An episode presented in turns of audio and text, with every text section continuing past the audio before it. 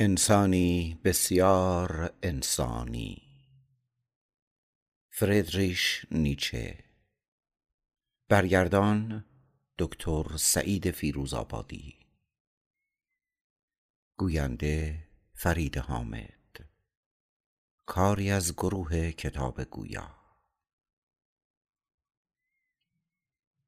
کتابی برای جانهای آزاده.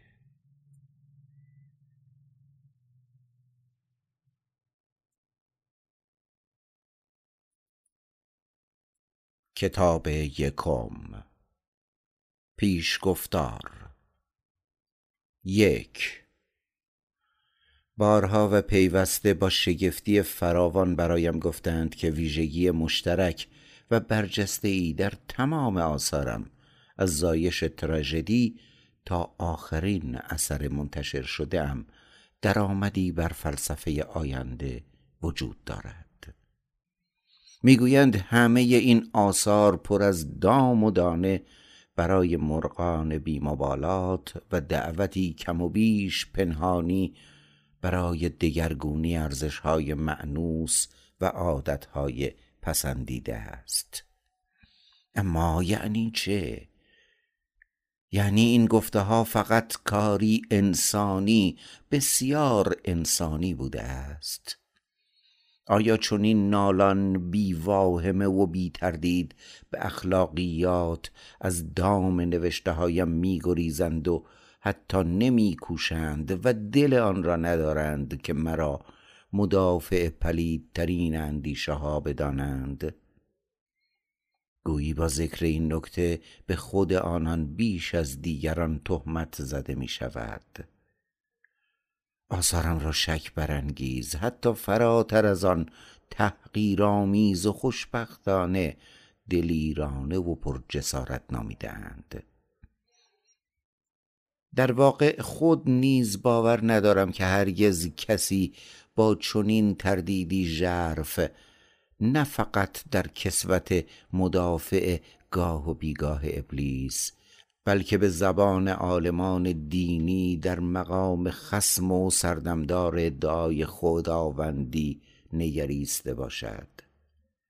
هر کس که پیام های هر یک از این تردیدهای ژرف گوشه ای از ترس و لرز حاصل از آن تنهایی را بشناسد و بداند که صاحب هر نگرش متفاوت بیقید و شرط به چنین سرنوشتی محکوم می شود خواهد دانست که من برای رفع خستگی و در این حال فراموشی خیش در جستجوی پناهگاهی برخواستم از احترام یا دشمنی حکمت یا سهلنگاری و یا حتی حماقت بودم. همچنین چرا من که موفق نشدم آنچه را نیاز داشتم به دست آورم؟ مجبور شدم خود دنیایی بیافرینم جعل کنم و به سرودن آن بپردازم. راستی مگر شاعران کاری جز این کردند اصلا علت وجودی هنر در عالم چیست؟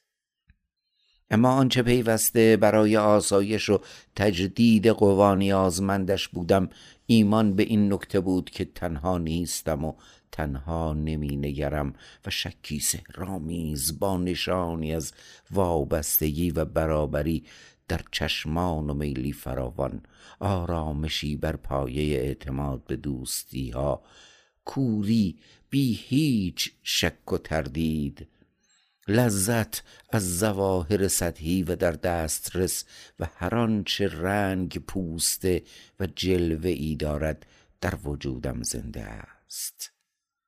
شاید هم با این شیوه نگرش به گونه ای از جعل و هنر متهم شوم و مثلا بگویند که آگاهانه و خودخواسته زمانی اراده کور شوپنهاور نسبت به اخلاق را نادید انگاشتم که خود به نگرشی روشن در باب اخلاق رسیده بودم.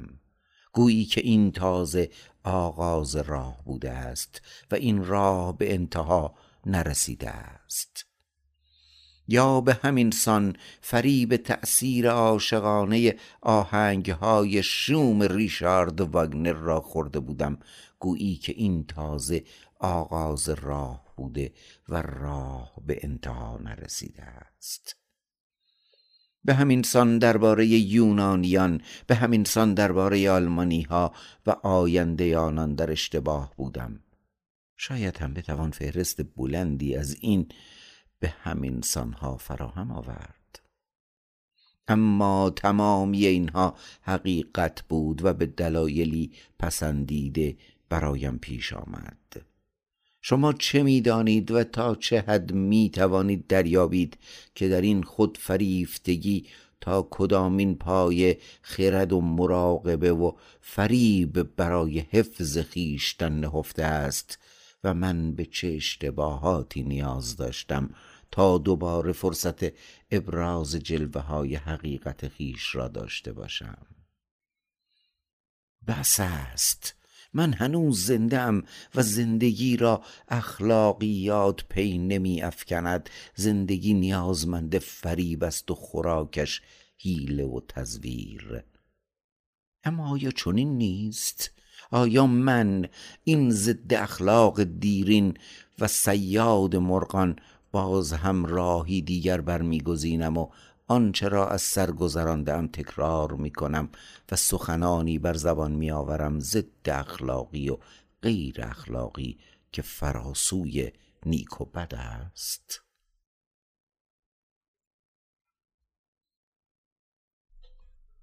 دو از این رو آن زمان که نیاز داشتم جانهای آزاده را در ذهن خود آفریدم و کتاب حاضر را با عنوان مالی خولیایی و در عین حال جسورانه انسانی بسیار انسانی به آنان تقدیم کردم. آری چون این جانهای آزاده ای در واقع وجود نداشته است و ندارد. اما همان گونه که گفتم آن زمانها حضور در جمع از این رو برایم ضروری بود که در میان این همه پلیدی بیماری تنهایی قربت سستی بیکاری باز هم نیکی را حفظ کنم و این جانها برایم چون مردان اشباهی دلیر بودند که هرگاه حوصله وراجی و خندیدن را داشته باشی می توانی با آنان پرچانگی کنی و خند سردهی و هرگاه حوصلت را سر بردند می توانی آنان را به درک بفرستی. و در این حال ضرر حاصل از کمبود دوستان را هم جبران می کنند هیچ تردیدی ندارم که این جانهای آزاده زمانی فرصت ظهور خواهند یافت و قاره اروپا در بین فرزندان فردا و فرداهای خیش چون این مردان شاداب و بیباکی را. البته نه مثل من شمنوار شبه گونه و گوش نشین خواهد یافت. شاهد آمدن آرام و آهسته آنان هستم و شاید هم اگر از پیش شرایط پیدایش آنان را شرح دهم و بگویم که در کدامین مسیر آنان را دیدم بر سرعت گامهای ایشان بیافزایم سه. می‌توان حدس زد هر جانی که قرار است در قالب جان آزاد زمانی به پختگی و حلاوت برسد باید پیشتر به رهایی سترگی دست یابد و پیش از آن نیز جانی اسیر و دربند بوده و به نظر می رسیده است که هیچگاه از بند خیش در آن گوشه و آن ستون رهایی نیابد. اما محکمترین بندها کدام است؟ کدام بندها را نمی‌توان گسست؟ انسانهای برگزیده و عالی وظایفی دارند یعنی درست همان گونه که خاص جوانان است. منظور حرمت حجب و حیا و لطافت در برابر هرچه از گذشته ها مورد احترام بوده و گرامی است. سپاس از سرزمینی که در آنجا رشد یافتند و تشکر از دستانی که آنان را هدایت کرده و احترام به مکانی مقدس که در آنجا عبادت را آموختند. این چونین عالی ترین لحظات زندگی گذشته نیز آنان را بیش از دیگر عوامل به بند می کشد و بیشترین حس وظیفه شناسی را در آنان برمیانگیزد. اما رهایی سترگ برای چنین اسیرانی ناگهانی و همچون زمین لرز فرا می رسد و جان جوان یک بار به لرزه می افتد و گسسته و رها می شود در حالی که جان خود از این واقعه هیچ خبری ندارد. کششی و رانشی بر او همچون فرمانی مسلط می گردد و اراده و میلی در او برای رفتن به هر بهایی بیدار می شود میل شدید کنج کاوی مخاطر آمیز نسبت به جهان کشف ناشده در وجودش شعله ور می شود و تمامی احساساتش همچون شعله به رقص در می آید و چنین آوای آمرانه و وسوسه انگیزی تنین می افکند مردن بهتر از اینجا ماندن. شگفتا این سرا همانی است که تا آن زمان به آن عشق میورزیده. هراس و تردیدی ناگهانی نسبت به هر آنچه که دل بستش بوده سائقه ای از تحقیر. هر آنچه که وظیفه نام داشته است نیازی پرآشوب خودسرانه و خروشان. چون آتش فشان به گشت و گذار به دیار غربت به بیگانگی به سرما به دل سردی به یخ زدن. نفرت از عشق و شاید حد که حرمت پرستشگاه ها و نگاهی به گذشته به آنجا که به دعا می پرداخت و به آن عشق می ورزید.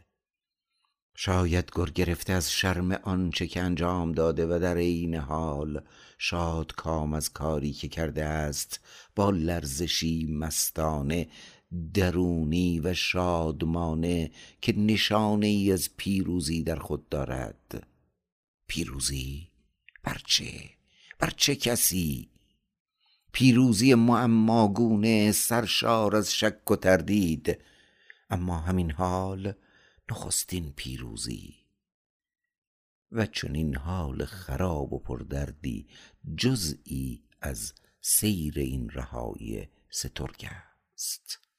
همین رهایی در این حال قادر است که انسان را نابود کند.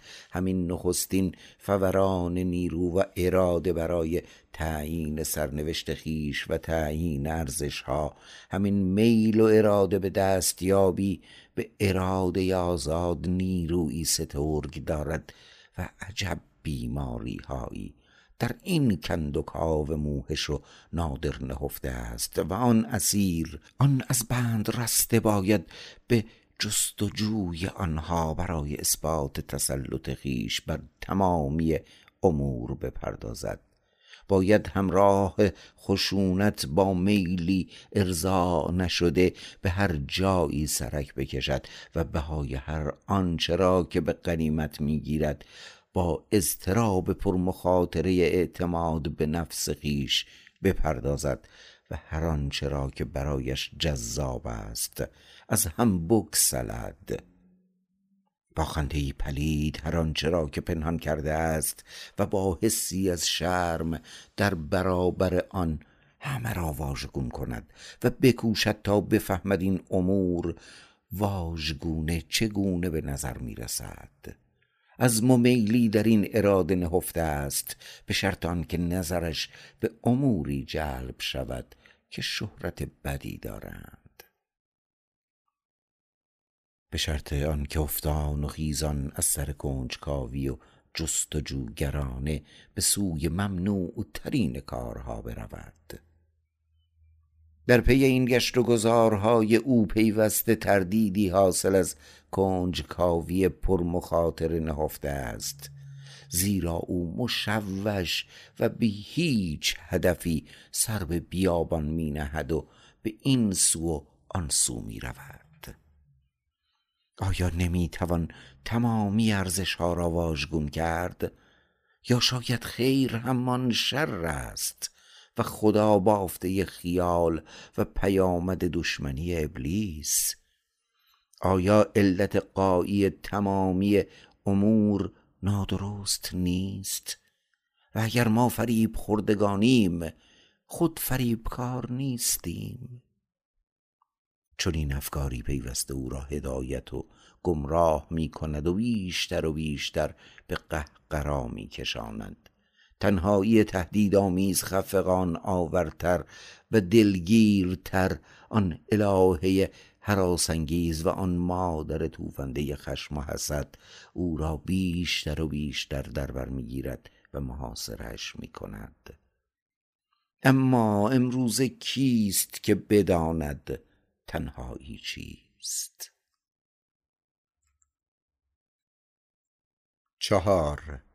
از این تنهایی بیمارگونه از این برهوت سالهای کندوگاو هنوز راهی طولانی تا آن امنیت و سلامت سیلاسا و سترگی باقی است که حتی بیماری نیز نمی‌تواند مانعی بر سر راهش باشد و خود ابزار قلابی برای سید شناخت تا سرحد آن آزادی جان است.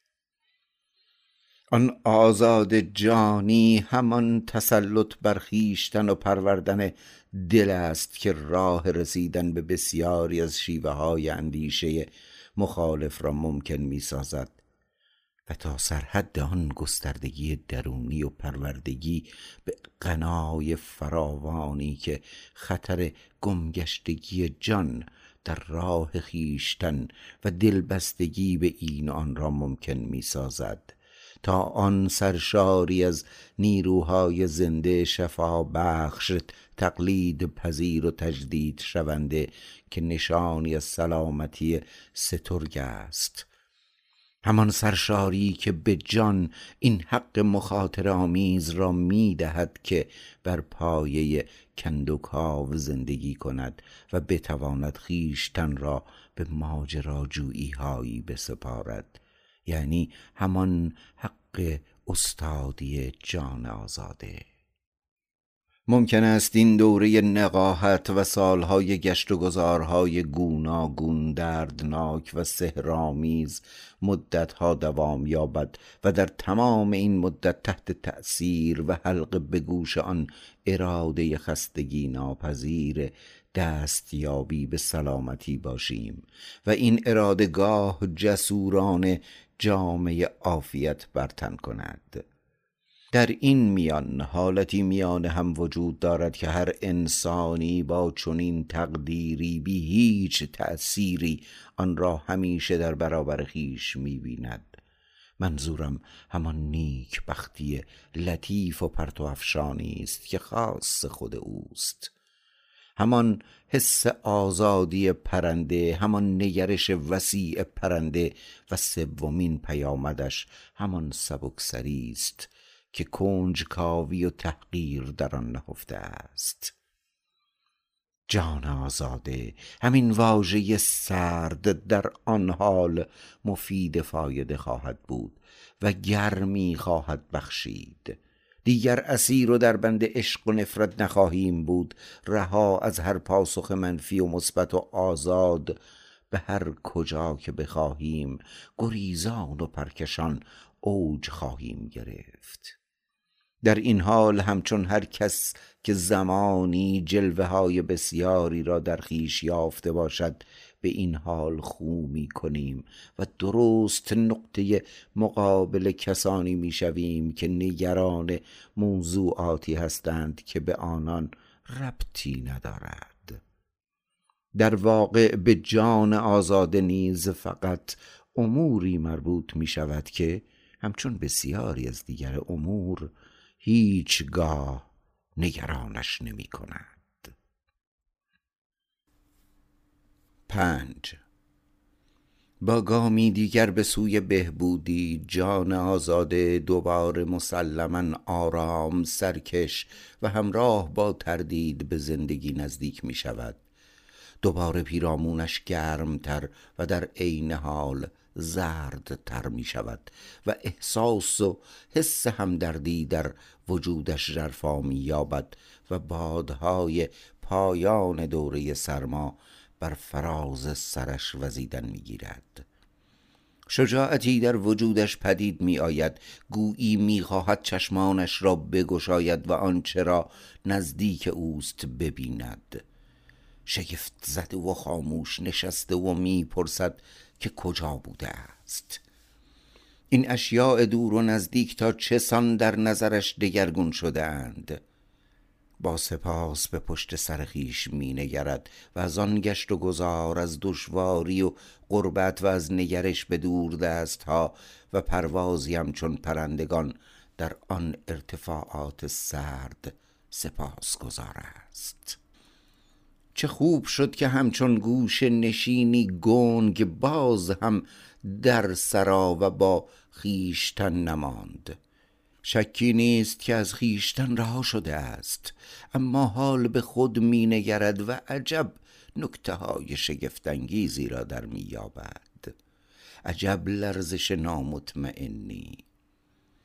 شگفتا که در این حس نیک بختی در عین خستگی بیماری کهنه و بازگشت سلامتی نهفته است. و شگفتا که هر گونه خود دوست داشته باشد رفتار می کند رنجور آرام می نشیند صبر پیشه می کند و در آفتاب لم می دهد کسی نمی تواند نیک بختی او را در زمستان و آن سینه آفتاب روی دیوار در نظر آورد. این بزمجه که در نیمه راه سلامتی به سر می‌برد سپاسگزار و همچنین فروتنترین حیوان جهان است. البته در بین آنها هم می‌توان کسانی را یافت که روز را سر نمی کنند مگر آنکه ترانه ای کوتاه در ستایش آن باری بخوانند که بر پشت خیش حمل می کنند و یا به زبان جدی این حال درمانی برای تمام بدبینی ها و همان گونه که می‌دانیم درمانی برای زخم های سرطانی آرمانگرایان قدیمی و دروغ گویان دایمی و بیمار شدن به شیوه این جانهای آزاده و مدتی بیمار ماندن و بعد به سلامتی بسیار طولانی رسیدن و به نظر من سالمتر شدن است. حکمت زندگی در این بهر جستن از اندک سلامتی برای مدتی طولانی نهفته است. شش. آنگاه سرانجام زمانش فرا می رسد که در پرتو ناگهانی سلامتی پرشدت و در عین حال افتان و خیزان جانهای آزاده و پیوسته آزاد شروع به حل معمای آن رهایی سترگ می کنند و آنچه را که تا کنون تیر و تار مشکوک و تقریبا دست نیافتنی در حافظه آنان انتظار می کشیده است در میابند اگر مدتها جسارت آن را نداشتند که بپرسند چرا این همه در دور دست این همه تنها؟ و در مخالفت با هر آنچه که به آن احترام می نهادم حتی در مخالفت با احترام. چرا این سختی این تردید و این کینه به فضیلتهای خیشتن را روا می دارم؟ حال جرأت می کنند و با صدای بلند می پرسند و چیزی شبیه پاسخ هم می شنوند تو باید بر خود و فضیلتهایت مسلط باشی.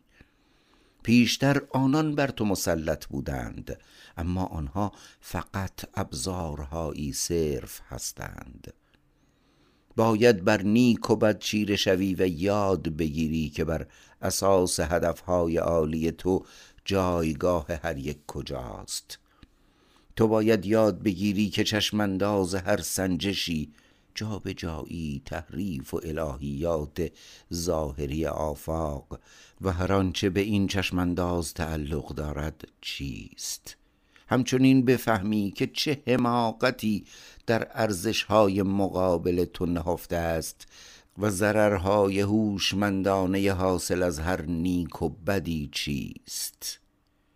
تو باید درک بی ادالتی را در هر نیک و بد یاد بگیری. بی ادالتی جزئی تفکیک ناپذیر از زندگی است و زندگی خود وابسته به نگرش و بی ادالتی های خیشتن است.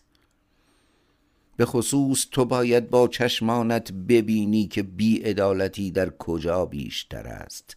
در همان جایی که زندگی حقیران ترین محدود ترین نیازمندان ترین و ابتدایی ترین شکل خود را یافته است و با این همه نمی‌تواند از آن بگریزد و قادر نیست خیشتن را هدف و معیار تمامی امور بداند. و برای حفظ جایگاه خیشان چرا که متعالی تر بزرگتر و غنیتر است. پنهانی حقیرانه و مدام تکه تکه می کند و به آن تردید می ورزد. تو باید مراتب این مهم را به چشم ببینی و شاهدان باشی که قدرت و حق و جهان شمولی این دورنما چگونه دوش به دوش هم به تعالی می رسد. تو باید بس است. جان آزاده حال می‌داند چه باید بکند و اکنون قادر به چنین کاری است و فرصت آن را دارد که هفت. این چنین جان آزاده پاسخ معمای رهایی خیش را می‌دهد و کار خود را در حالی به انتها میرساند که وضع تن را تعمیم میبخشد و درباره تجربیات خیش تصمیم می‌گیرد. با خود می‌گوید آنچه که برای من پیش آمد. باید برای همگان پیش آید برای هر کس که در وجود خیش احساس وظیفه می کند و می خواهد متولد شود. نیرو و ضرورت پنهان این وظیفه بر هر گوش از سرنوشت او همچون آبستنی ناآگاهانه ای مسلط خواهد شد. و این مهم مدتها پیشتر از آن که خود این وظیفه را به چشم دیده باشد و نامش را بداند اتفاق خواهد افتاد. این وظیفه پیش از آن که آن را دریابیم بر ما چیره می شود و این همان آینده است که به امروز ما نظم می بخشد در میابیم که مهم مسئله مراتب است و ما جانهای آزاده می توانیم بگوییم که این مسئله مشکل ماست. حال در این نیم روز زندگی خود تازه می‌فهمیم چه ترفندها چه بیراه ها آزمون ها و وسوسه هایی در این مسئله ضرورت داشته است و این همه پیش از آنی بوده که بتواند در برابر ما قد علم کند و چگونه مجبور شدیم. گوناگون ترین و متضاد ترین حالتهای ضرورت و نیکبختی روح و جسم را چون ماجراجو و دریا نوردان آن عالم درونی تحمل کنیم که نامش انسان است. و به سنجش این تعالی و آمیختگی بپردازیم که باز هم نام انسان را بر آن نهادهاند همه جا به سرعت بی هیچ حراسی بی هیچ مخالفتی بی هیچ شکستی و با لذتی کامل با حذف تمامی تصادفات و در عین حال برگزیننده به پیش می رویم تا در نهایت ما این جانهای آزاده بتوانیم بگوییم اینجا مسئله جدید اینجا است اینجا همان نردبان بلندی است که بر پله هایان نشستیم و از آن بالا رفتیم و خود زمانی چنین بودیم. اینجا مکانی بلندتر پستتر پایین تر از ما و آن مرتبه و مراتبی است که دیده ایم. آری مشکل اینجاست. هشت بر هیچ روان شناس و نشان شناسی لحظه ای پوشیده نمیماند که این تکامل توصیف شده در کتاب حاضر چه اهمیتی دارد. یا چه اهمیتی داشته است. اما امروزه در کجا می‌توان روانشناسان را یافت؟ حتما در فرانسه شاید هم در روسیه. شک ندارم که در آلمان نیستند. دلایل این که چرا آلمانی های امروزی حتی به این نکته افتخار هم می کنند کم نیست و همین بس که برخی کتاب حاضر را غیر آلمانی می دانند. این کتاب آلمانی که در بین کشورها و ملتهای فراوانی خوانندگان خود را یافته است زیرا تقریبا ده سالی از نگارش و طی طریق آن میگذرد باید به گونه ای موسیقایی همچون نوای نی حس شود تا آن گوشهای حساس را به شنیدن وادار کند. دقیقا در آلمان کمتر به این کتاب توجه شده و بدتر از همه جای دیگر به نوای آن گوش فرا دادهاند. علت چیست؟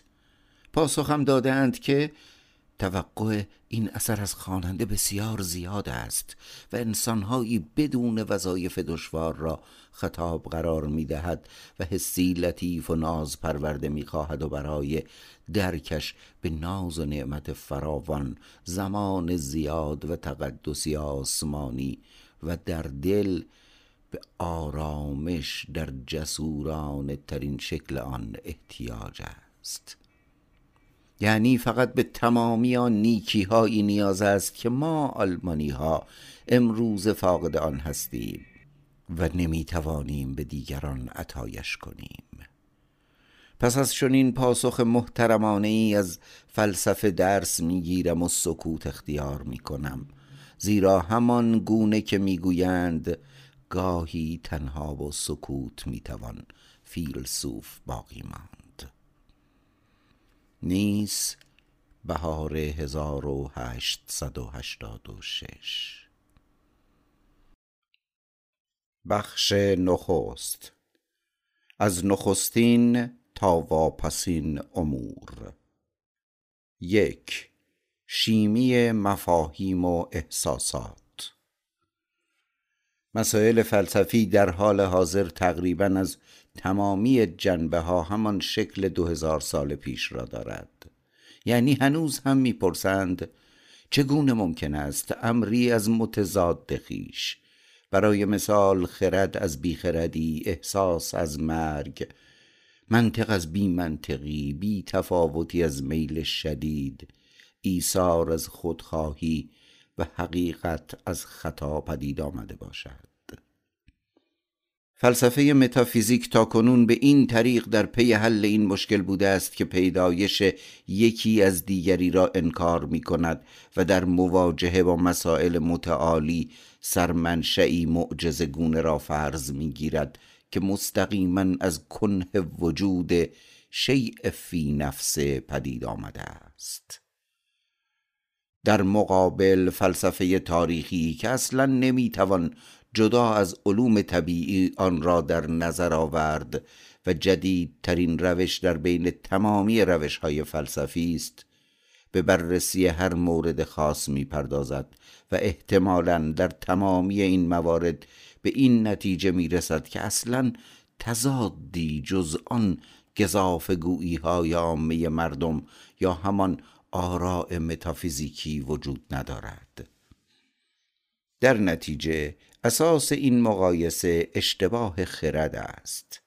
بر اساس توضیحات این گروه اگر بخواهیم دقیق بگوییم رفتار غیر خودخواهانه و نگرش فاقد علاقه وجود ندارد و هر دو حاصل تسعیدی است که در آن عناصر بنیادین تقریبا به شکل فرار به نظر می آیند و تنها با مشاهده دقیق می توان به وجود آنها پی برد. آنچه که ما نیازمند آن هستیم و در وضع موجود هر یک از علوم می توانیم به آن برسیم شیمی تصورات و احساسات اخلاقی دینی زیبایی شناختی و خلاصه تمامی آن عواملی است که ما در تعامل خرد و کلان فرهنگ و جامعه و حتی در تنهایی خیش حس می کنیم. چه خواهد شد اگر حاصل این شیمی آن باشد که دریابیم؟ تمامی رنگ های پرشکوه از موادی پست و حقیر گرفته شده است. آیا تعداد کسانی که چنین بررسی هایی را دوست دارند زیاد است؟ بشریت شیفته آن است که تسلیم مسائل مربوط به سرمنشأ حیات و بنیانهای آن شود. آیا نباید بشریت خیش را به فراموشی سپرد تا این گرایش متضاد را در درون خود حس کرد؟ دو اشتباه موروسی فیلسوفان همه فیلسوفان دچار این اشتباه مشترک هستند که انسان معاصر را اساس کار خود قرار می دهند و عقیده دارند با تحلیل همین انسان به هدف خیش می رسند ناخداگاه از دید آنان انسان همچون حقیقتی ابدی شیعی ثابت در تمامی گردابها و معیارهای تردید ناپذیر برای تمامی امور جلوه می کند. اما هر آنچه که فیلسوف درباره انسانها می‌گوید در اساس جز شواهدی از انسان دوره‌ای بسیار محدود نیست.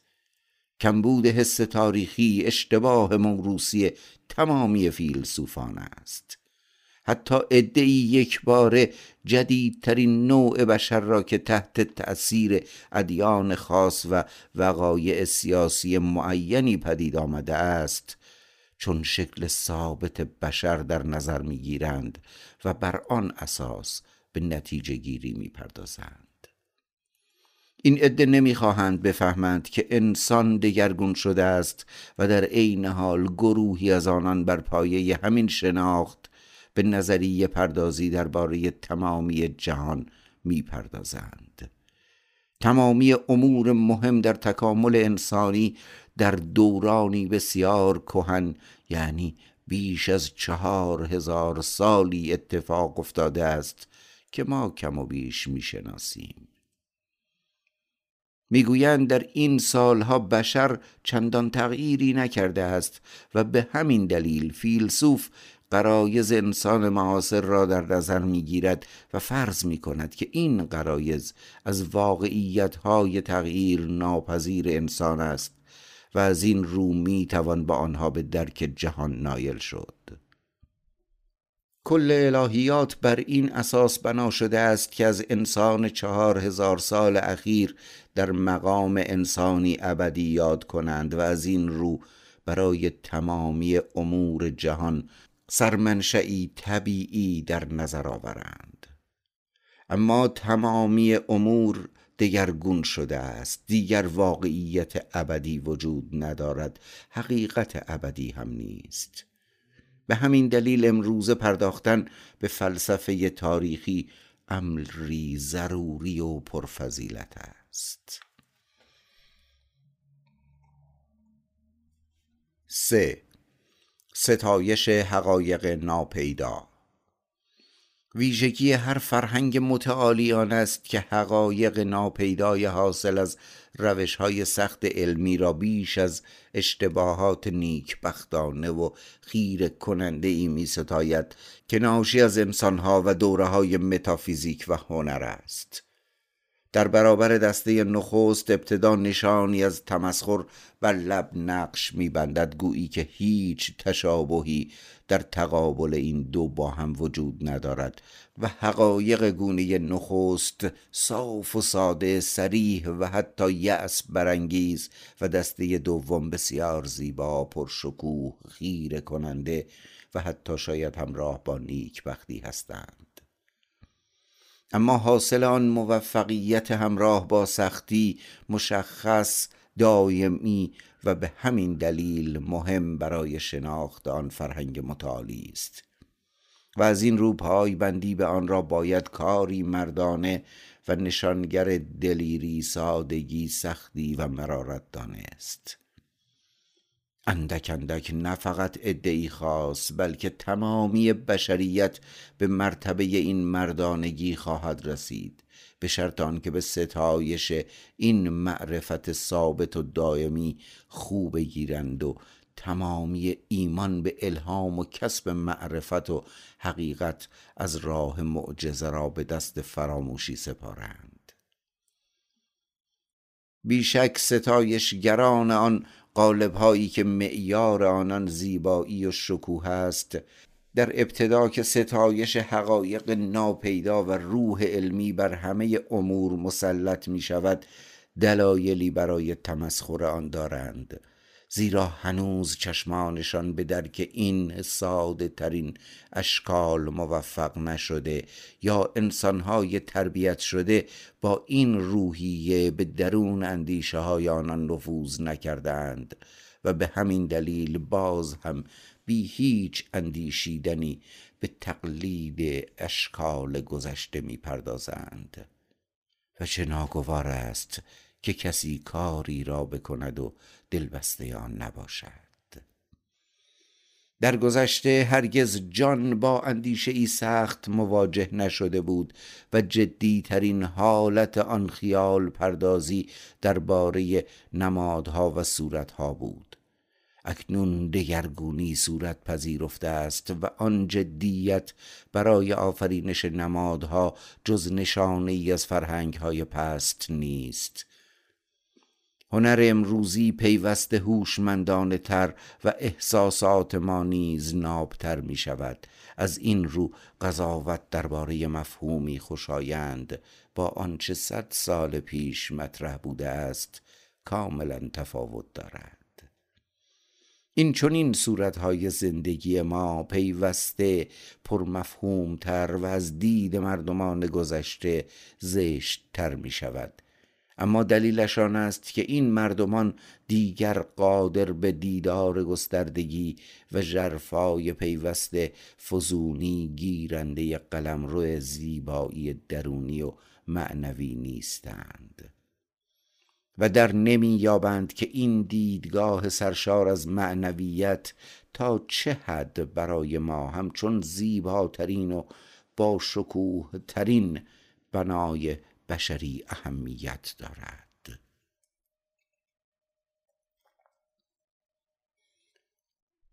چهار طالع بینی و امور مشابه آن. احتمال دارد که موضوعات ادراک دینی اخلاقی و زیبایی شناختی تنها اموری سطحی باشند. در حالی که انسان شدیدا دوست دارد باور کند که با این دیدگاه دست کم می‌توان به کنه جهان پی برد.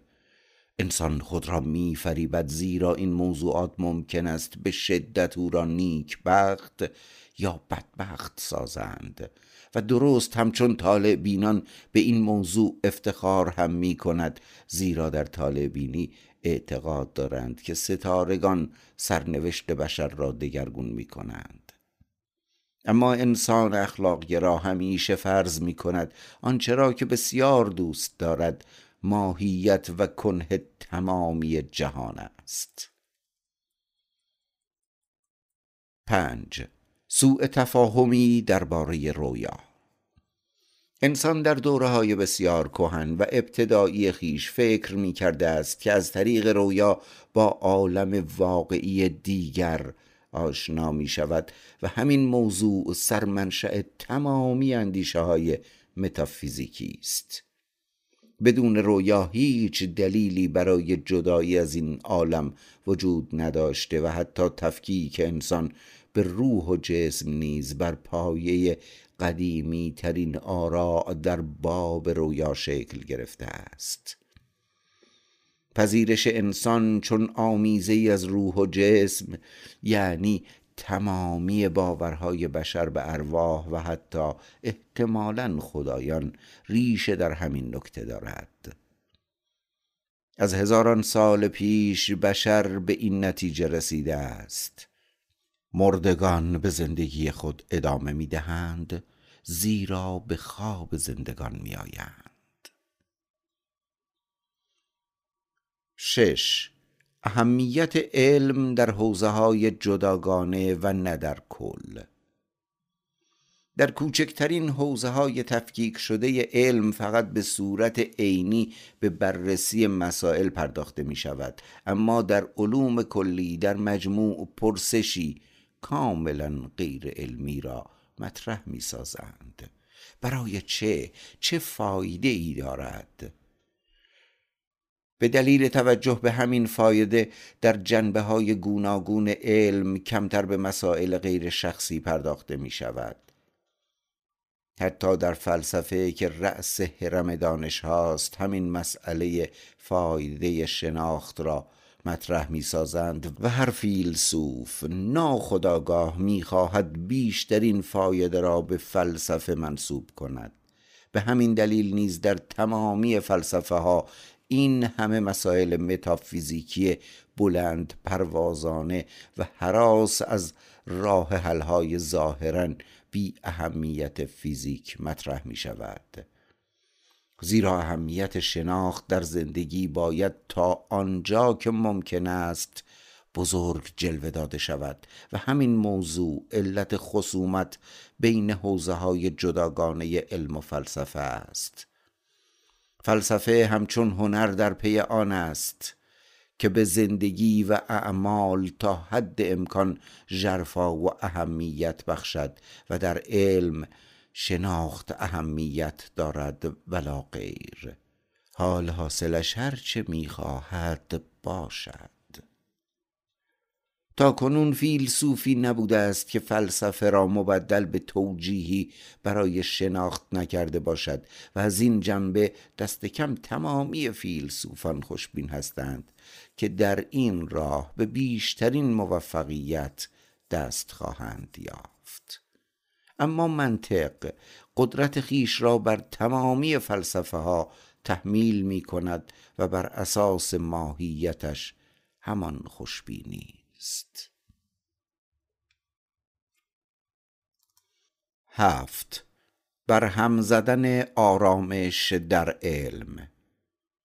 فلسفه زمانی از علم جدا شد که پرسید کدام یک شناخت عالم و زندگی را ممکن می سازند و با کدام یک انسان به زندگی نیک بختانه می رسد این مهم در مکتب سقرات اتفاق افتاد و برای دستیابی به همین نیک بختی مانع از پژوهش علمی شدند و هنوز همچنین می کنند هشت. توجیه طبیعت بر پایه روح. متافیزیک خطوط طبیعت را حاصل دم و روح می‌داند و این درست همان کاری است که کلیسا و عالمان آن با کتاب مقدس کرده اند به درک بسیار بالایی نیاز است تا در طبیعت از همان روش سخت گیرانه استفاده کنیم که اکنون زبان شناسان در تمامی کتاب ها به کار برده اند یعنی همان ساده کردن هر آنچه از خط می‌توان فهمید. اما آنان معنایی دوگانه برای هر واژه را در نظر نمی‌گیرند و همان گونه که تا امروز هنوز هم به هیچ وجه از توضیحات نابجا در کتابها کاسته نشده است در بین بهترین فرهیختگان نیز کسانی دیده می‌شوند که در پی پسمانده های تفسیر استعاری و پر رمز و راز عالم هستند. در مورد طبیعت هم وضع به همین منوال یا شاید هم بدتر است.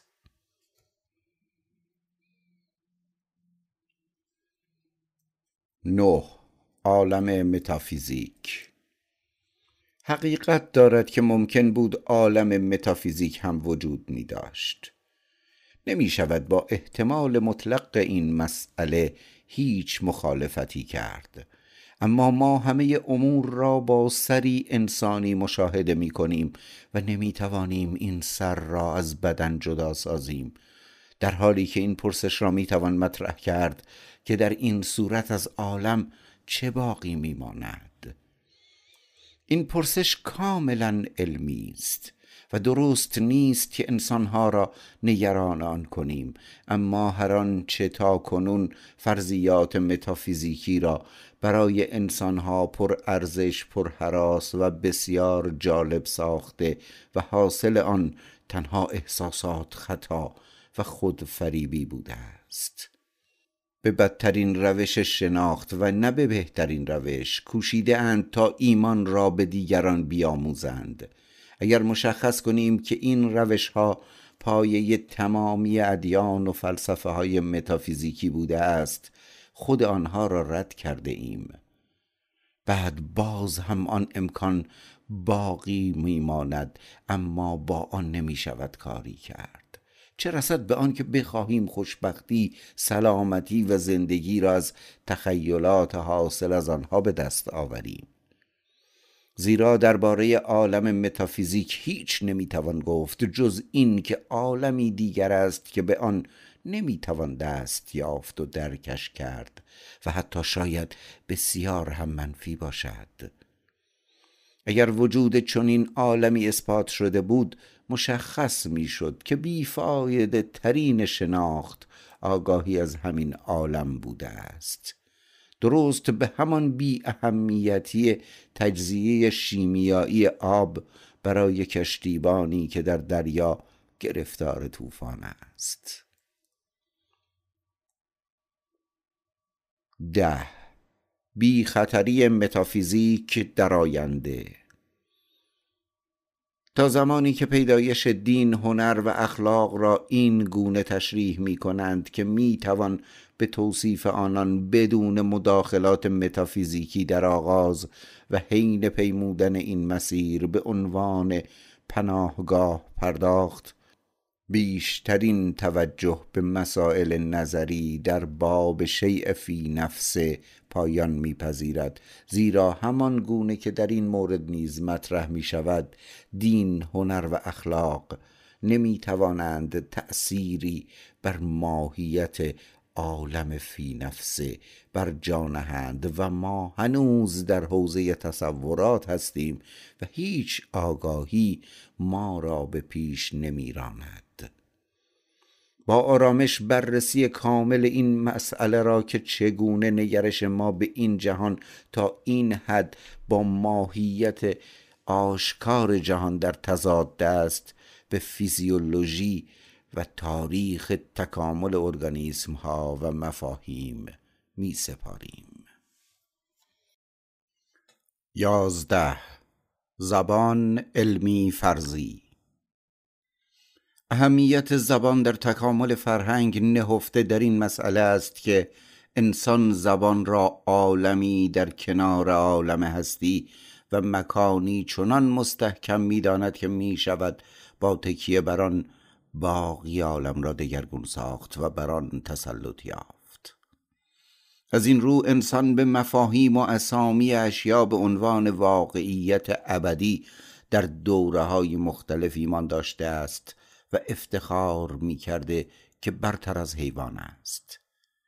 واقعا هم برخی فکر می کنند که زبان شناخت جهان را ممکن می سازد اما آن کس که زبان را پدید آورد آنقدر فروتن نبود که باور کند تنها بر اشیاء نام می نهد و همان گونه که در ذهن خود دچار توهم شده بود بسیار بیشتر از اسامی یعنی بالاترین آگاهی از اشیاء را با واژگان بیان کرد. در واقع زبان نخستین مرحله دستیابی به علم است.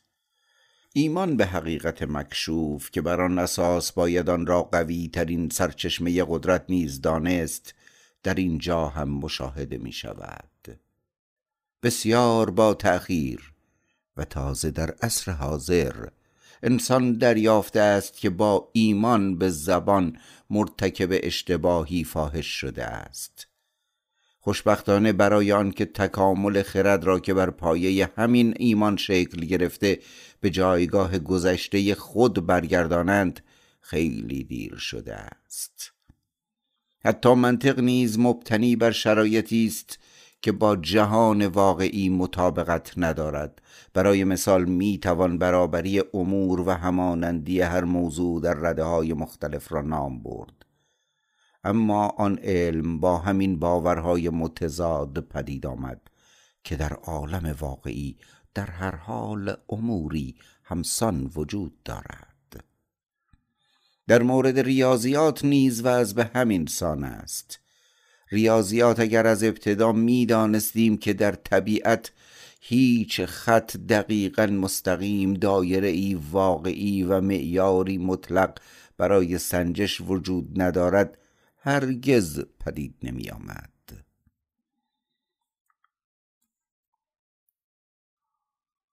دوازده رؤیا و فرهنگ. آن کارکرد مغز که بسیار تحت تأثیر خواب قرار می‌گیرد حافظه است. حافظه در خواب متوقف نمی شود اما به حالتی ناکامل در می آید که احتمالا درست مشابه حالتهای بشر در دوره های بسیار کهن حین روز و بیداری است. حافظه به صورت ارادی و آشفته امور را به دلایل تشابه سطحی با هم اشتباه می‌گیرد. اما با همین اراده و آشفتگی اقوام به آفرینش اسطوره ها پرداختند و هنوز هم جهانگردان می‌بینند که تا چه حد انسانهای وحشی به فراموشی گرایش دارند. و عقل آنان پس از اندکی اضطراب. در حافظ پیچ و تابی می‌خورد و صاحب خود را از سر سستی صرف به دروغ و حماقت گویی میکشاند. اما در رویا همه ما مشابه همین انسانهای وحشی هستیم. اشتباه در بازشناخت امور و همانندی آنها دلیل نتیجه گیری نادرست ماست که در رؤیا مرتکب می‌شویم. به طوری که با یادآوری هر رؤیایی حراس به دل راه می دهیم. زیرا در درون خیش این حماقت ها را پنهان ساخته ایم. شفافیت کامل تمامی رؤیاهایی که ادراک آنها باور بیقید و شرط به واقعیت آنهاست باز هم وضعیت بشر در دوره های ابتدایی را در ذهن زنده می کند. بشر در این دوره ها به شدت دچار توهم بود و در عین حال تمامی مردم و اقوام دچار آن بودند. از این رو در خواب و رویا به تکرار همان کارهای بشری در دوره های ابتدایی می‌پردازیم.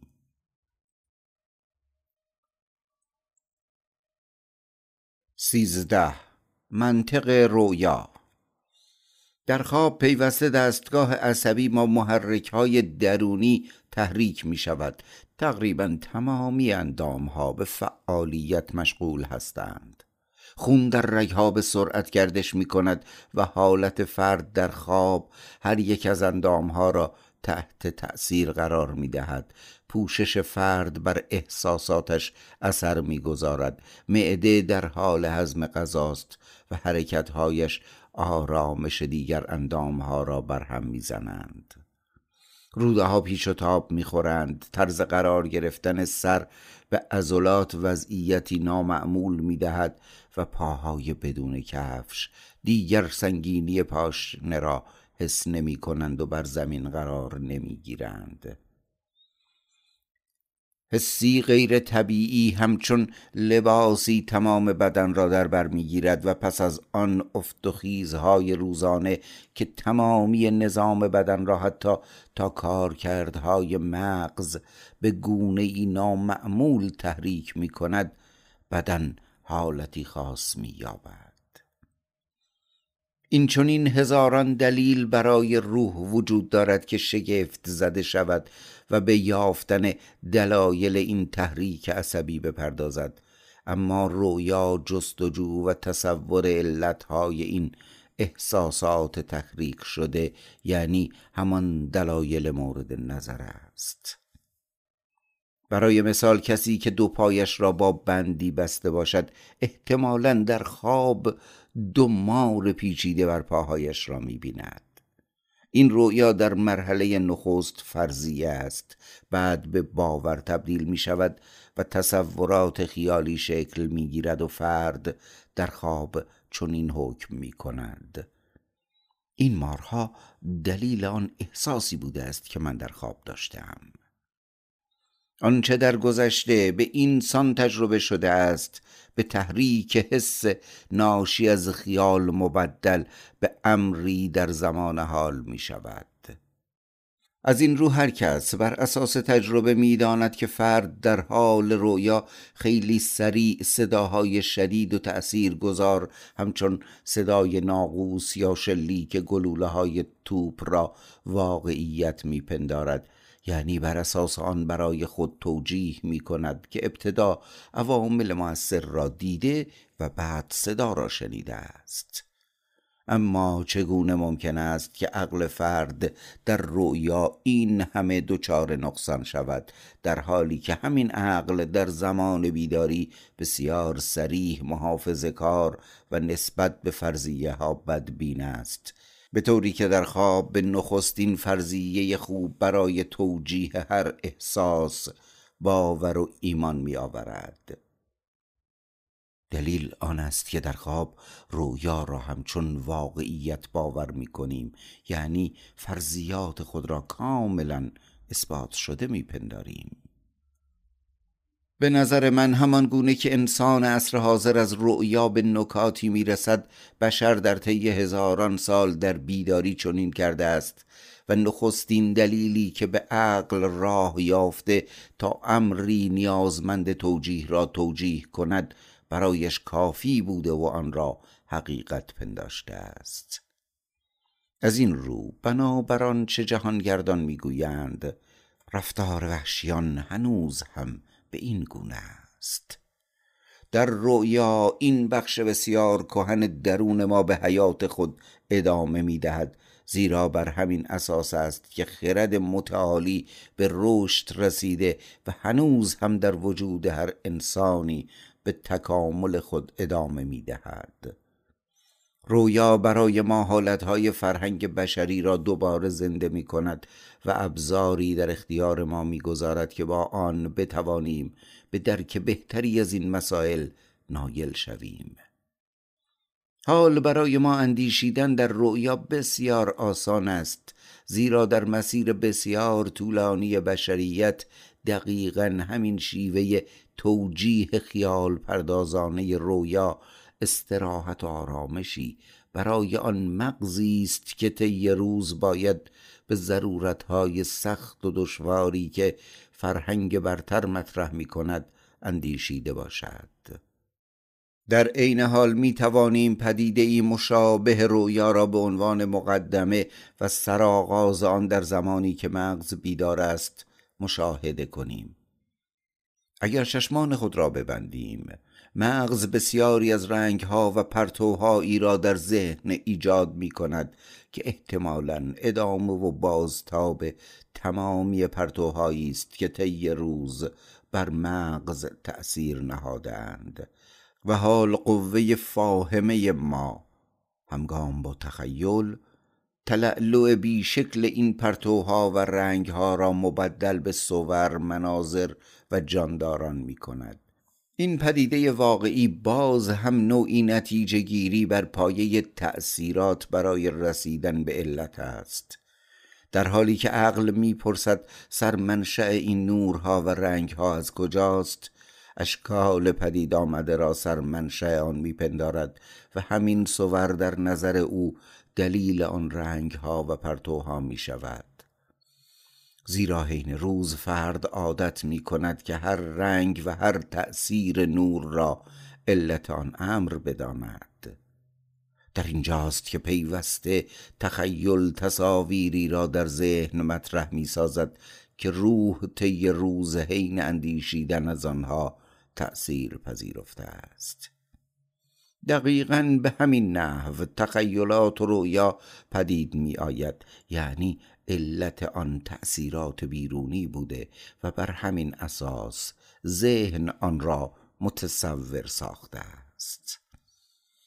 این فرایند با سرعت بسیار زیاد انجام میپذیرد و به همین دلیل درست هم چون شعبد بازی فرد در تشخیص علتها دچار مشکل می شود و توالی همزمان امور و حتی توالی و ترتیب علتها را خلاف جهت واقعی تصور می کند بر اساس همین فرایند می توانیم نتیجه بگیریم که اگر کارکردهای عقلی و ادراکی ما هنوز به صورت غیر ارادی همان شیوه های ابتدایی شناخت را به کار بندد و ما نیمی از زندگی خود را در این حالت به سر بریم اندیشه دقیق منطقی و دقت در تعیین علت و معلول بسیار دیر هنگام انجام می شود.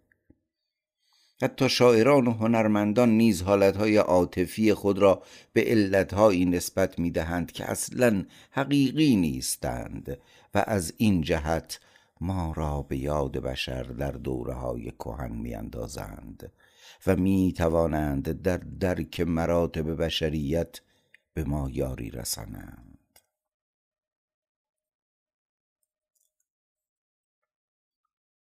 چهارده هم نوایی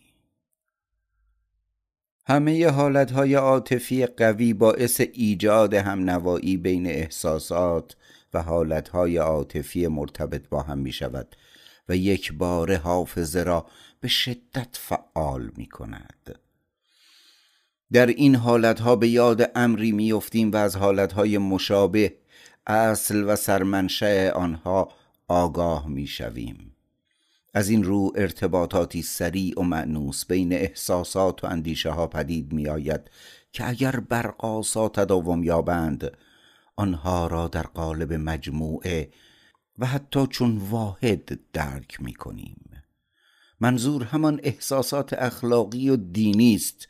گویی که این احساسات فقط واحدهایی هستند اما در حقیقت رودهایی هستند با صدها سرچشمه و منشأ. در این مورد نیز همچون بیشتر موارد وحدت کلام تضمینی برای وحدت موضوع نیست. پانزده عالم بدون ظاهر و باطن. همان گونه که زیمقراتیس مفاهیم بالا و پایین را در فضای لایتناهی مطرح کرد که البته مفهومی هم ندارند فیلسوفان هم مفهوم ظاهر و باطن را در مورد ماهیت و پدیدار عالم مطرح ساختند. آنان عقیده دارند که با احساسات ژرف می توان به ژرفهای باطنی رسید و به کنه طبیعت پی برد. اما این احساسات فقط به این شرط ژرف هستند که به گونه ای نامحسوس گروههایی معین از اندیشه های پیچیده ای در ذهن برانگیخته شود که ما آنها را ژرف مینامیم. از این رو احساسی را ژرف می‌خوانند که اندیشه همراه آن ژرف باشد. اما در این حال اندیشه ژرف ممکن است از حقیقت بسیار دور باشد. اگر از احساسات ژرف عناصر فکری آمیخته با آن را جدا کنیم تنها احساسی قوی باقی میماند و این یک نیز تضمینی برای شناخت خود نیست. درست همان گونه که ایمان قوی فقط می‌تواند قدرت خیش را نشان دهد و اثبات حقیقت این ایمان برایش کاری ناممکن است.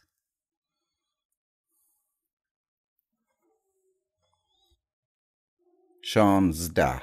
پدیدار و شیء فی نفسه. فیلسوفان عادت کردند زندگی و تجربه و هر آنچه را که بر آن نام عالم پدیدار می نهند چون تصویری نقاشی تصور کنند که یک بار برای همیشه شکل نهایی خود را یافته است و به گونه ای تغییر ناپذیر و ثابت شیع را نشان می دهد به عقیده آنان این شعر را باید به درستی تفسیر کرد تا بتوان به آفریننده این تصویر رسید. یعنی رسیدن به همان شیء فی نفسه که بنابر عادت به عنوان علت کافی برای عالم پدیدارها قلم دادش می کنند در مقابل منطق دانان سخت گیر پس از آن که مفهوم متافیزیک را به شدت چون مفهومی بی قید و شرط و در پی آن رها از قید و شرط ها دانستند هر گونه ارتباط بین امور بیقید و شرط عالم متافیزیک و عالم آشنا برای ما را انکار کردند و گفتند که در پدیدار به هیچ روی شیء فی نفسه پدیدار نمی شود. و این چونین هر گونه نتیجه گیری شیء فی نفس از پدیدارها را رد کردند. اما هر دو گروه این امکان را نادیده انگاشتند که هر تصویر نقاشی که اکنون برای ما انسانها مفهوم زندگی و تجربه را دارد به تدریج شکل گرفته و هنوز هم در حال دگرگونی است. به همین دلیل نباید آن را به عنوان بعدی ثابت در نظر آورد و بر آن اساس پدید آورنده ای دلیل ارائه شده ای را رد یا اثبات کرد. ما از هزاران سال پیش با احکام اخلاقی زیبا شناختی و دینی با میل کور کورانه هیجان یا حراس به عالم نگریسته ایم و غرق در عادت ناپسند اندیشه های غیر منطقی شده ایم و به این صورت عالم چنین اندک اندک رنگارنگ انگیز ژرف و پویا شده و رنگی خاص گرفته است. اما ما خود به این عالم رنگ بخشیده ایم یعنی خرد انسانی پدیدارها را پدیدار ساخته و اندیشه های پر اشتباه نخستین را به تمامی قلم روها سرایت داده است. اما دیر هنگام و بس دیر هنگام این خرد به اندیشیدن می‌پردازد و حال عالم تجربه و شیء فی نفسه چنان به نظرش نامعمول و نامربوط می آید که رسیدن از هر یک به دیگری را انکار می کند یا ترسان و پر رمز و راز خرد و اراده ما را به تسلیم فرا می‌خواند تا به این طریق به شیء فی نفسه برسد و انسان ویژگی دیگری یابد و دیگرانی دوباره تمامی ویژگی های عالم پدیدار ما را یعنی آن تصوری که برآمده از اشتباهات و موروسی است گرد هم آورند و به جای شکایت از خرد به عنوان گناهکار ماهیت اشیا را پدید آورنده این ویژگی واقعی و بسیار وحشتناک عالم بدانند و رهایی از این هستی را موعظه کنند. با این عقاید فرایند پیوسته و دشوار پیشرفت علم را که در نهایت با تاریخ پیدایش اندیشه به بزرگترین پیروزی خیش دست یافته است به گونه ای تأثیر گذار خاتمه میبخشیم و شاید حاصلش چنین باشد. هر آنچه ما جهان مینامیم برایند انبوهی از اشتباهات و خیال پردازی است که حین تکامل جسمی موجودات پدید آمده در هم تنیده شده و حال چون گنجینه ای از گذشتگان به ما به ارث رسیده است. نوشتم گنجینه زیرا ارزش بشریت بر همین مبنا بنا شده است.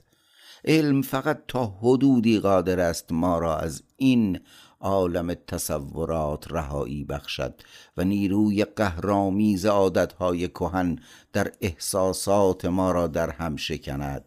هرچند این رهایی چندان هم مطلوب نیست.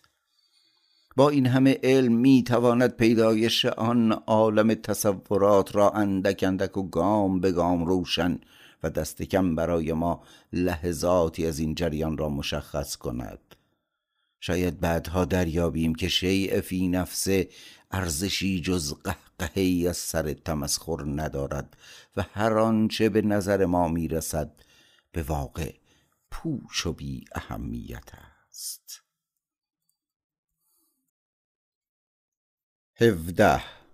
تفسیرهای متافیزیکی انسان در جوانی تفسیرهای متافیزیکی را می ستاید زیرا این تفسیرها در میان هرچه او ناخوشایند و تحقیرآمیز می یابد بیانگر والاترین مفاهیم است. و چون جوان از خیشتن رضایت ندارد و پیچیده ترین معما یا همان فلاکت عالم را می بیند و همه امور را در مخالفت با خیشتن می یابد این احساس اندکی تحمل عالم را برایش آسان می کند این احساس برگرفته از متافیزیک دو جنبه مثبت دارد. یکی بار مسئولیت را از دوش فرد بر می دارد و دیگری آن که تمامی امور اهمیت بیشتری می یابد شک نیست که بعدها همین جوان به شیوه های ارائه تفسیر متافیزیکی تردید می کند شاید هم بعد دریابد که به تأثیرات این شیوه ها از راهی دیگر و به شیوه ای علمی تر هم می توان رسید. یعنی تفسیرهای برگرفته از علم فیزیک و تاریخ دست کم به همان اندازه احساس عدم مسئولیت را در بشر برمیانگیزد و شاید آتش عشق به زندگی و مشکلات آن را شعله ورتر سازد. هجده. مسائل بنیادین متافیزیک. اگر روزی تاریخ پیدایش نگاشته شود عبارت زیر را که یکی از منطقدانان برجسته گفته است در پرتو اندیشه های جدید باز هم در آن خواهیم یافت. قانون کولی و اصلی جوهر شناخت در ضرورت درونی شناخت هر امر مستقل و در ماهیت خاص آن چون ذاتی همانند خیش یعنی به قائم به ذات و در اصل پیوسته ثابت و غیر قابل تغییر و خلاصه به عنوان جوهر نهفته است. حتی این قاعده که آن را اصل ابتدایی می‌دانند دگرگون شده است و روزی مشخص خواهد شد که این گرایش در جانداران پست اندک اندک پدید آمده و چشمان کور و مسخره این موجودات در ابتدا چیزی جز همانند خیش را نمی بینند و بعد آن زمان که تحریکات لذت یا عدم لذت مشاهده می شود اندک اندک تمایز آغاز می گردد اما هر یک با حالتهای گوناگون یعنی تنها رابطه با همسانان انجام میپذیرد. بنیان منطقی در این حکم بنابر نظر بهترین منطقدانان نهفته در باور است. مبنای تمامی این باورها احساس خوشایند یا ناخوشایند از موضوع احساس است. احساسی دیگر که بنابر دو احساس یاد شده برانگیخته می شود اساس همین حکم در پایین ترین شکل آن است. برای ما جانداران در اصل هیچ موضوعی جز رابطه با خوشایندی یا عدم خوشایندی وجود ندارد. در بین این لحظات است که از این رابطه آگاه می شویم یعنی در حالتهای احساس لحظات آرام و عدم احساس نیز وجود دارد و در همین لحظات است که به جهان و تمامی امور آن هیچ علاقه ای نداریم و دیگر گونی آن را حس نمی کنیم. درست مثل کسی که توجهش به شدت به موضوعی جلب شود و نفهمد که کسی از کنارش رد شده است. مسلما برای گیاهان تمامی امور آرام ابدی و هر امری مشابه امر دیگر است و از همین دوره جانداران پست این باور به انسان ارث رسیده که همه امور همسان هستند. و تازه تجربه حاصل از علم در تضاد با این قاعده است. باور ابتدایی تمامی موجودات از ابتدا شاید حتی این نکته بوده باشد که باقی عالم امری واحد و ثابت است. در این مرحله ابتدایی منطق در اندیشه به علیت امور کمترین توجهی نمی شود و ما نیز باور می کنیم که تمامی احساسات و رفتار ناشی از آن نتیجه اراده آزاد است. آن زمان که فرد دارای احساس به خیشتن مینگرد هر احساسی هر تغییری را امری جداگانه یعنی بی قید و شرط و بی ارتباط می‌داند. و این چنین احساسی در ما پدید می آید که ارتباطی با گذشته و آینده ندارد.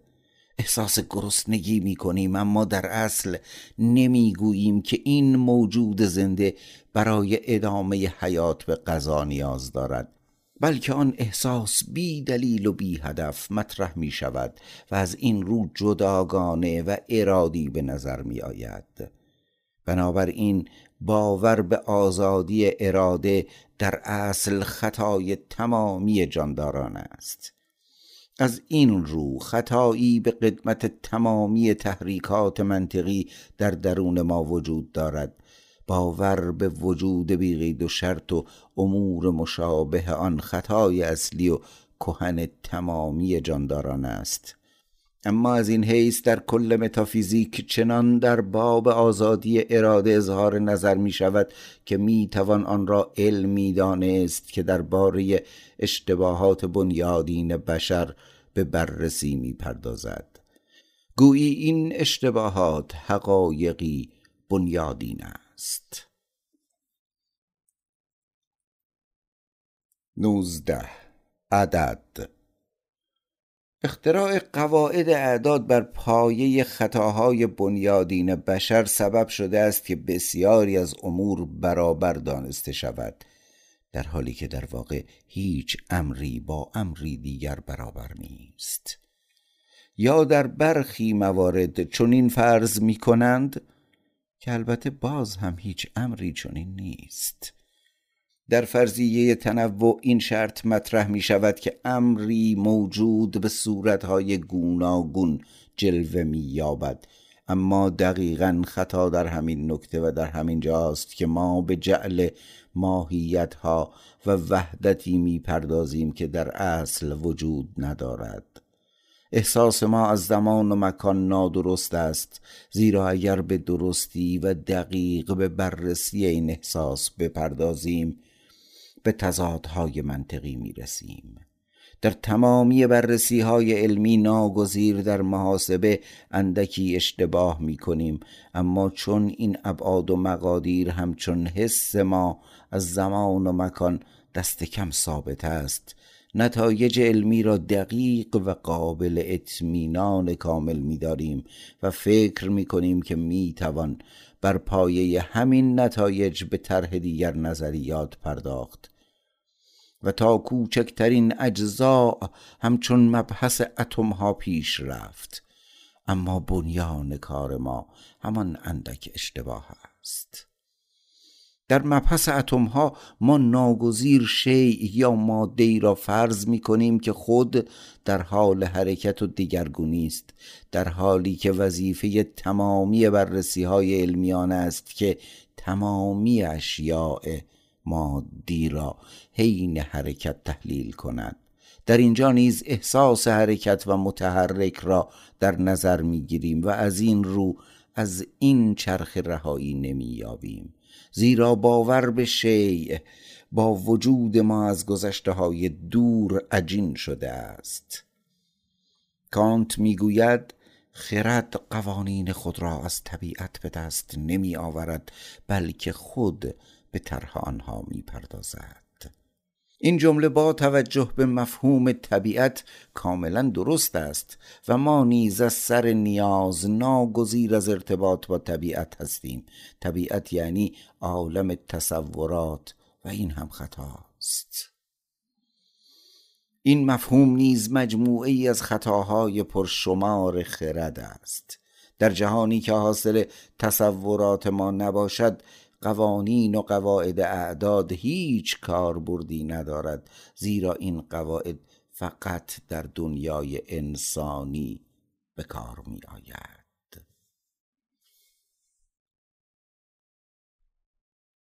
بیست. چند پله پایین تر زمانی به مرتبه بالای علم می رسیم که بشر از مفاهیم و حراسهای خود از خرافات و دین رهایی یابد و برای مثال دیگر به فرشتگان مهربان یا گناه موروسی اعتقاد نداشته باشد و تقدس روح را به فراموشی سپارد. اگر بشر به این مرحله از رهایی برسد با تلاش فراوان عقلی می تواند بر متافیزیک نیز برتری یابد. اما بعد لازم است حرکتی رو به عقب کند و به درک صحیح تاریخ و روانشناسی تصورات گذشته بپردازد و دریابد که بیشترین کمک به بشریت از همینجا سرچشمه گرفته است و بدون این حرکت رو به عقب بهترین دستاوردهای بشریت از بین خواهد رفت.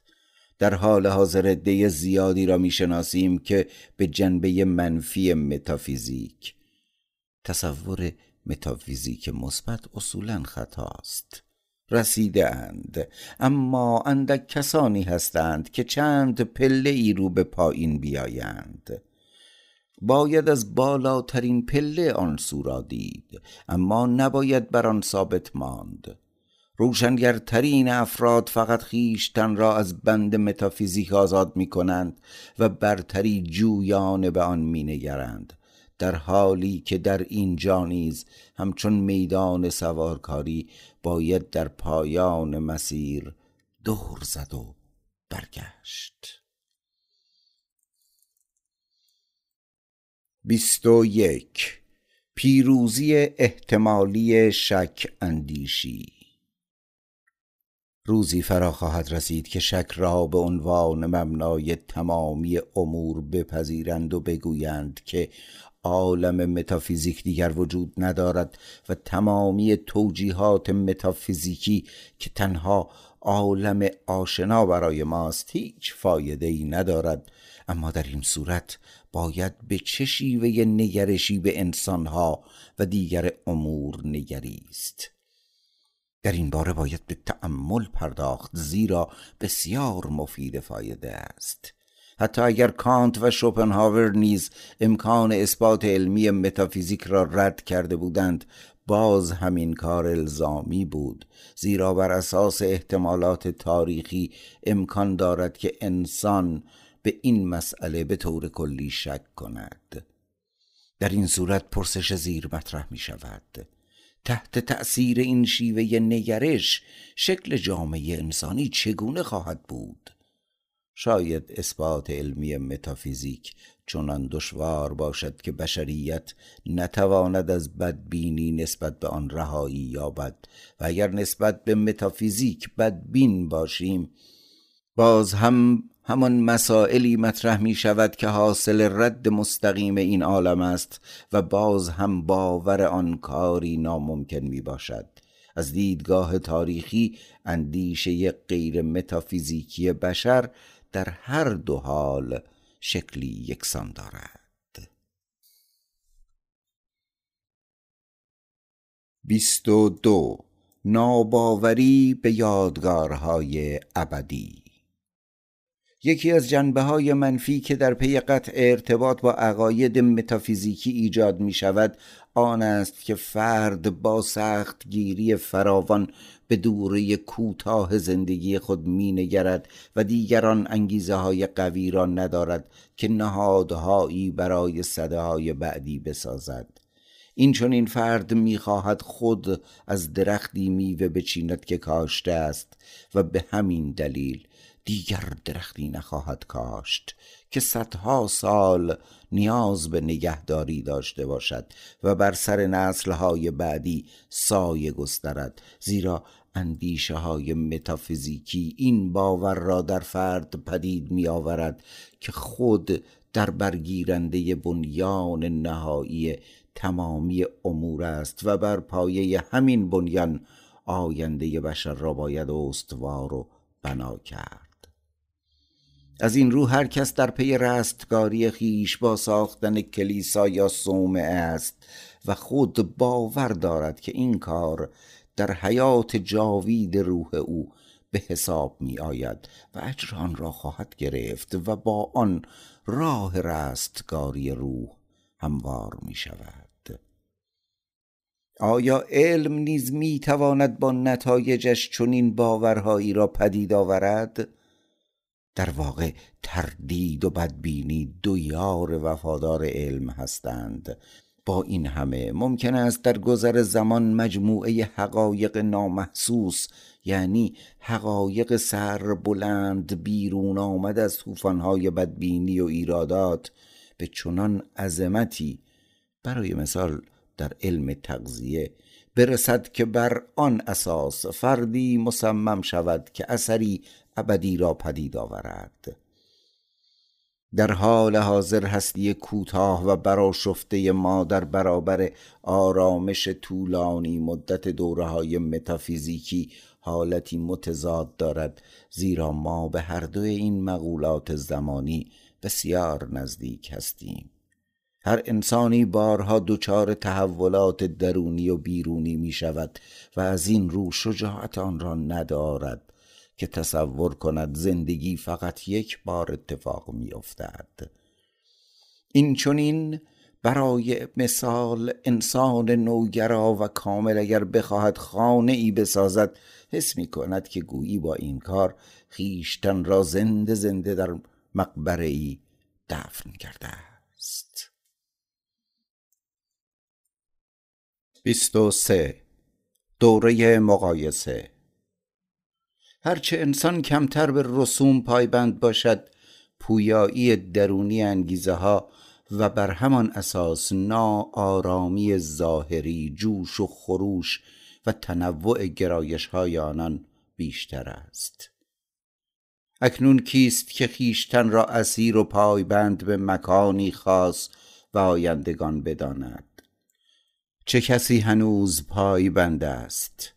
همچون سبک های هنری که در کنار هم پدید می آیند انواع اخلاقیات، رسوم و فرهنگ هم ایجاد می شود از این رو در دوره حاضر اهمیت بسیاری دارد زیرا می توان در آن شیوه های جهانبینی گوناگون رسوم و فرهنگ ها را با هم مقایسه و در جوار هم حس کرد.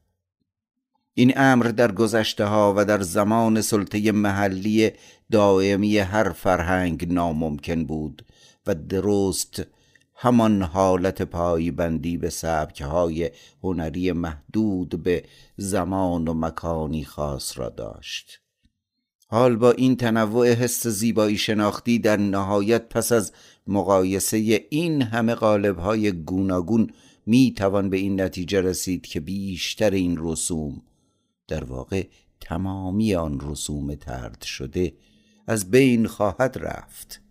در عین حال در عصر حاضر گزینشی از بین تمامی غالبها و عادتهای برگرفته از رسوم برتر انجام میپذیرد که هدف آن جز نابودی رسوم پست نیست.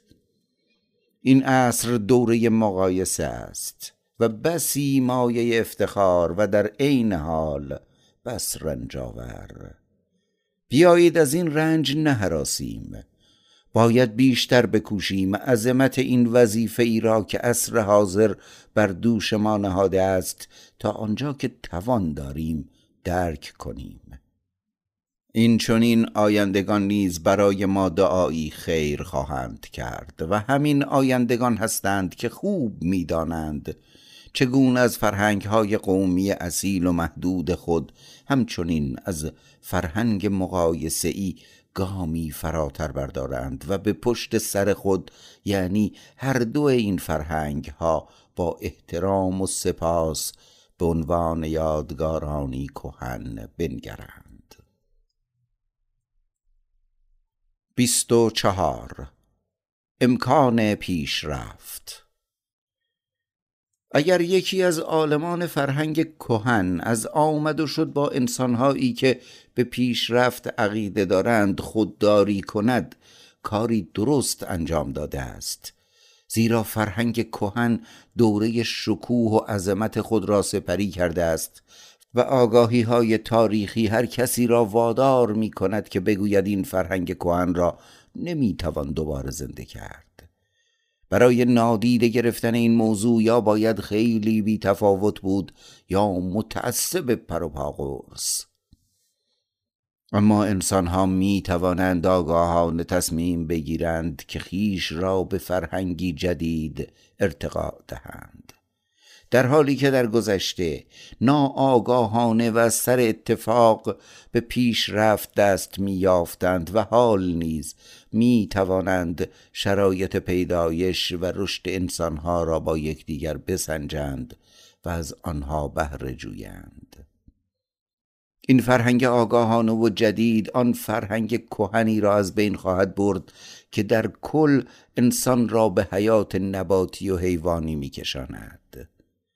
فرهنگ جدید بدبینی نسبت به پیشرفت را نیز از بین خواهد برد و این چنین پیشرفت ممکن می شود. منظورم آن است که اگر باور داشته باشیم پیشرفت در هر حال به ضرورت ایجاد خواهد شد اظهار نظری شتاب زده و نابخردانه کرده ایم. اما چگونه می‌توان امکان پیشرفت را نادیده انگاشت؟ برعکس پیشرفت از دیدگاه و در مسیر فرهنگ کهن به هیچ روی قابل تصور نیست. هرچند در خیال پردازی های شاعرانه پیوسته سخن از پیشرفت و دستیابی به اهداف برای مثال پیشرفت فرهنگ های قومی و اصیل و محدود به میان می آید اما در هر حال این تصور آریت گرفته از گذشته و این اندیشه فاقد هر گونه اصالت است. بیست و پنج. اخلاق خصوصی و جهانی. از زمانی که دیگر باور ندارند خداوند تقدیر کل جهان را رقم می‌زند و به رغم تمامی پیچ و خمهای ظاهری بشریت را در کور راه خیش با عظمت هدایت می کند انسانها باید خود اهدافی مشترک و جهان شمول را برای خیش تعیین کنند. اخلاقیات کهن و به خصوص کانت. از هر فرد رفتاری خاص را می طلبد که مطلوب تمامی افراد بشر باشد. این اندیشه بسیار ساده انگارانه و در این حال جالب است. گویی هر کس بی هیچ مشکلی می‌داند چه شیوه رفتاری به حال بشریت مفید است. یعنی کدام رفتارها اصولا مطلوب است.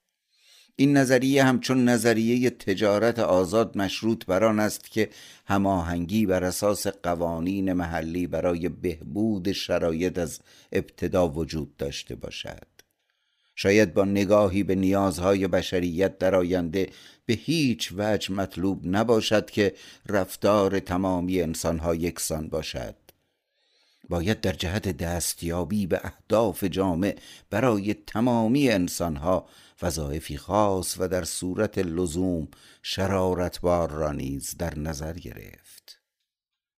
در هر حال اگر بشریت نخواهد خود را به دست حکومتی جهانی نابود کند باید پیش از آن به مرتبه ای فراتر از شناخت شرایط فرهنگ به عنوان معیار علمی برای دستیابی به اهداف جامعه خود برسد و این مهم وظیفه بزرگ جانهای سترگ صده آینده است. بیست و شش. ارتجاع پیشرفت در عین حال عقلهای خشک خشن زورگو و همچنین عقب مانده ای هم هستند که دوباره دوره های سپری شده بشریت را حاکم کنند. وجود همین عده اثباتی بر این مدعاست که گرایش های جدید در مخالفت با آنان هنوز چندان قدرتمند نیستند و باز هم نقایسی دارند. در غیر این صورت همانند حریفانی برتر به مقابله با این مرتجعان می پرداختند از این روست که برای مثال جنبش اصلاحات دینی لوتر در آن صده خاص تنها انگیزه ای برای رسیدن به آزادی عقلی و نامطمئن شکننده و نوپا بود و در آن زمان هنوز هم نمی‌توانست با افتخار قد علم کند. بله تمامی دوره نوزایی نیز همچون نخستین تلیعه بهاری بود که باز هم برفها تأثیر آن را از بین خواهند برد. اما در صده حاضر متافیزیک شوپنهاور اثبات کرد که حتی اکنون نیز عقل علمی هنوز هم به اندازه کافی قدرتمند نیست و از این رو شیوه نگرش مسیحی صده های میانه و احساس انسان باز هم در آموزه های شوپنهاور به رغم نابودی موفقیت آمیز و دراز مدت اصول جزمی مسیحیت تولدی دوباره یافت. در آموزه های شوپنهاور تنین فراوانی از علم شنیده می شود اما این علم بر خود مسلط نیست و باز هم آن نیاز متافیزیکی حاکم بر تمامی امور است. مسلما یکی از بزرگترین و پرارزشترین نتایجی که می توانیم از آثار شوپنهاور به دست آوریم این نکته است که او احساس ما را برای مدتی به شیوه های کهن و پرقدرت جهان و انسان سوق می دهد بگونه ای که از هیچ بیراهه ای هم نمی توان به آنجا رسید. فایده این اندیشه ها برای تاریخ و عدالت بسیار زیاد است و من اعتقاد دارم که هیچ کس در عصر حاضر نمی تواند بدون یاری اندیشه های شوپنهاور به مسیحیت و ادیان خیشاوند آسیایی آن بپردازد. این کار حتی بر اساس مسیحیت موجود نیز ناممکن است. تازه پس از این پیروزی عدالت و پس از آن که ما شیوه نگرش تاریخی را که حاصل اصر روشنگری بود از این جنبه بسیار مهم تصحیح کردیم حال با این آثار به دوره ای بازگشته ایم که باید بیرق روشنگری را با نام حک شده پترارک اراسموس و ولتر بران دوباره بر دوش گیریم. این چنین است که از ارتجاع به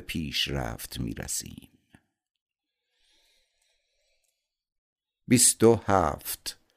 جایگزین دین. هرگاه برای ملتی فلسفه ای را جایگزین دین قلمداد کنند فکر می کنند که باید از محاسن آن سخن گویند. در واقع در حالت اقتصادی عقل گاهی دایره های فکری پیوند دهنده وجود دارد. یعنی گذر از دین به شیوه نگرش علمی جهشی قهرامیز و مخاطر انگیز است که انجام یک آن توصیه نمی شود از این روست که این توصیه اکید را باید کاری درست دانست. اما در نهایت باید آموخت نیازهایی که دین برآورده می سازد و حال فلسفه نیز باید برآورده کند تغییر ناپذیر است. همین نکته ممکن است ما را ضعیف کند و به نابودی کشاند. برای مثال به نیاز روحی مسیحیت شکایت از فساد و انحطاط درونی نگرانی از رستگاری و تمامی تصوراتی که بر پایه اشتباهات خرد است باید اشاره کنیم و بگوییم که نباید به این نیازها پاسخ گفت و باید آنها را یک سر نابود کرد. هر فلسفه ای در صورتی مفید است که یا این نیازها را برآورد یا آنها را از بین ببرد. زیرا این نیازها اکتسابی و منحصر به زمانی خاص و منوط به شرایطی است که با علم تناقض دارد. اینجاست که برای گذر از این مرحله باید از هنر بیشتر بهره جست تا بتوان به آن روح خسته در زیر بار احساسات اندکی راحتی بخشید. زیرا در هنر بسیاری از تصورات کمتر از فلسفه متافیزیک حفظ می شود و بر پایه آن می توان ساده تر به آن حکمت فلسفی و رهایی بخش رسید. بیست و هشت. سخنان ننگامیز این واژگان خوشبینی و بدبینی را که بسیار از آنها استفاده می کنید دور بریزید. زیرا دلیل استفاده از آنها هر روز کمتر می شود و تنها وراج ها هستند که به صورتی اجتناب ناپذیر به آنها نیازمندند. زیرا اگر خدایی برای دفاع وجود نداشته باشد که عالمی برتر را خلق کند و انسان خود نیک و کامل باشد چرا باید در این عالم کسی خوشبین باشد؟ اما راستی کدام اندیشمند است که هنوز به خدا احتیاج داشته باشد. در عین حال دلیلی برای پذیرش نگرش بدبینانه نیز وجود ندارد. مشروط بر آن که علاقه نداشته باشیم که اوقات وکیل مدافع خدا متعله یا فیلسوف دین باور را تلخ و این ادعا را مسررانه مطرح کنیم که شر حاکم بر تمامی امور است و بی علاقگی بیش از علاقه و عالم ارزشی جز نشانه اراده ای شرور برای ادامه حیات ندارد. اما کیست که جز خود متعلهان به فکر متعلهان باشد؟ صرف نظر از الهیات و مبارز جویی های آن بدیهی است که جهان نه خیر است و نه شر. تا چه رسد به آن که بهترین یا بدترین باشد؟ مفاهیم خیر و شر تنها با انسان مفهوم مییابد و شاید حتی در اینجا نیز این امر آنگونه که بسیار از آن بهره میجویند چندان درست به نظر نرسد. در هر حال باید خیشتن را از بند نگرش همراه با ناسزاگویی یا ستایش گونه رها سازیم. بیست و نه. مست از عطر می‌گویند کشتی بشریت هرچه سنگین تر باشد بیشتر در آب فرو خواهد رفت و باور دارند که هرچه آدمی ژرفتر به اندیشیدن بپردازد احساسش ظریفتر خواهد شد و هرچه فاصلش با دیگر حیوانات بیشتر شود و هرچه بیشتر در مقام نابغه حیوانات مطرح گردد به کنه واقعی جهان نزدیکتر خواهد شد و به شناخت بهتر آن نایل خواهد آمد. از این رو در واقع بشر با علم به چنین کاری می‌پردازد. اما خود می‌گوید که ادیان و هنرها در این کار بیشتر یاورش بودند. این عده به گلهای جهان نزدیکتر هستند اما از ساقه که به ریشه نزدیکتر نیستند. یعنی بر اساس دین و هنر اصلا نمی شود به درک بهتر عالم نایل آمد. هرچند بسیاری هم به این دو باور داشته باشند. این باور اشتباه انسان را چنان ژرف ظریف و خیال پرداز کرده که او تصمیم گرفته است این ادیان و هنرها را از ریش درآورد. شناخت محض در این زمینه ناممکن است. اگر کسی روزی پیدا می شد که راز عالم را بار ما فاش می ساخت همگی بسیار سرخورده و ناامید می شدیم نه عالم شیء فی نفسه بلکه این عالم تصورات برگرفته از خطاها. بسیار پر اهمیت ژرف شگفتانگیز و لبریز از نیک بختی و تلخ است. این نتیجه در نهایت به فلسفه نفی منطقی جهان می‌رسد که البته به همان اندازه تایید علمی جهان به عنوان متضاد خود با آن همخانی و مطابقت دارد. سی. عادتهای بعد در نتیجه گیری. معمولی ترین نتیجه گیری انسان چنین است. چیزی وجود دارد پس حق با اوست. در اینجا از توان زیستن به هدفمندی و از هدفمندی به حقانیت می‌رسند. همچنین می‌گویند عقیده ای که نیکبختی را به همراه می آورد حقیقی است و تأثیرش خوب بنابراین خودش هم خوب و حقیقی است. در این مورد به مدلول محمول خوشبختی و خوبی را به مفهوم مفید فایده نسبت می دهند و این چونین بر دال نیز محمول خوب را می افزایند اما عقیده دارند که کاری صحیح از دیدگاه منطق را انجام دادند عکس این جملات چنین می شود هر امری که نتواند پایدار باشد و قابل قبول نابحق است. یعنی اگر عقیده ای رنجاور و تحریک کننده باشد نادرست است. جان آزاده که با خطاهای این گونه استنتاج ها بارها آشنا می شود و ناگزیر به تحمل رنج پیامدهای آنهاست. اغلب گمراه می شود و نتیجه گیری هایی معکوس می کند که طبیعی است. نتیجه گیری های خطاست. اگر امری نتواند پایدار باشد و قابل قبول خوب است و آن عقیده حقیقی است که باعث نیاز و تشویش می شود سی و یک. ضرورت امور غیر منطقی از جمله اموری که ممکن است هر اندیشمندی را ناامید کند آگاهی از این مطلب است که امور غیر منطقی برای انسان ضرورت دارد و از امور غیر منطقی می شود به نتایجی بسیار خوب رسید. این امور غیر منطقی به احساسات زبان هنر دین و اصولا هر آنچه که به زندگی ارزش می بخشد چنان نفوذ کرده است که دیگر نمی‌توان از آنها برید. بی آنکه به این زیبایی ها صدمه ای وارد کرد. آنانی که باور دارند طبیعت انسان را مبدل به موجودی منطقی محض می کند بسیار سطحی نگر هستند. اما اگر بنا شد که به مرتبه بالاتری در دستیابی به این هدف برسیم خواهیم دید که در این راه چه ها برباد خواهد رفت. حتی خردمندترین انسان نیز گاهی به طبیعت یعنی به آن جایگاه غیر منطقی در تمامی امور نیاز دارد. سی و دو ضرورت بیعدالتی. تمامی احکامی که در باب ارزش زندگی مطرح می شود غیر منطقی و به همین دلیل ناعادلانه است.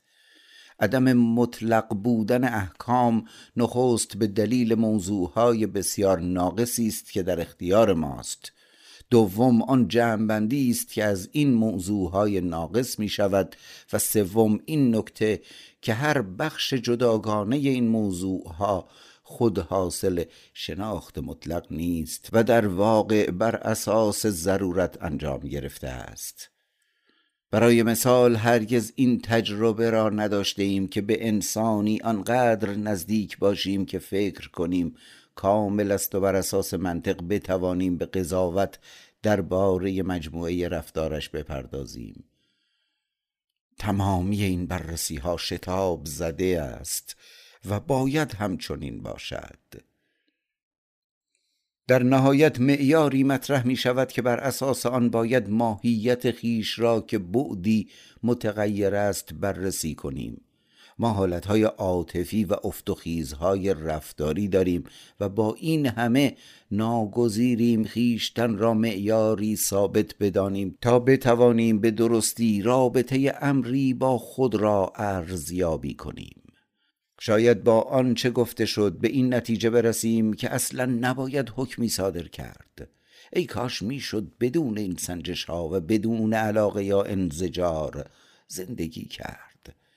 زیرا تمامی این انزجار درست مثل علاقه به همین سنجش ها بستگی دارد. گرایش به امری یا گرایش به دوری از امری بی که جنبه مثبت آن را بخواهیم یا در پی گریز از جنبه های منفی آن باشیم و گرایش بدون سنجش بر اساس شناخت ارزش هر هدف در انسان ناممکن است.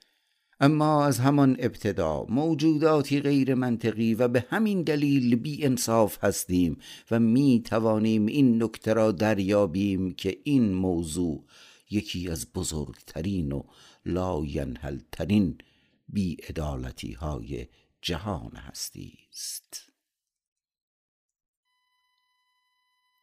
سی اشتباه در زندگی ضرورتی برای ادامه آن.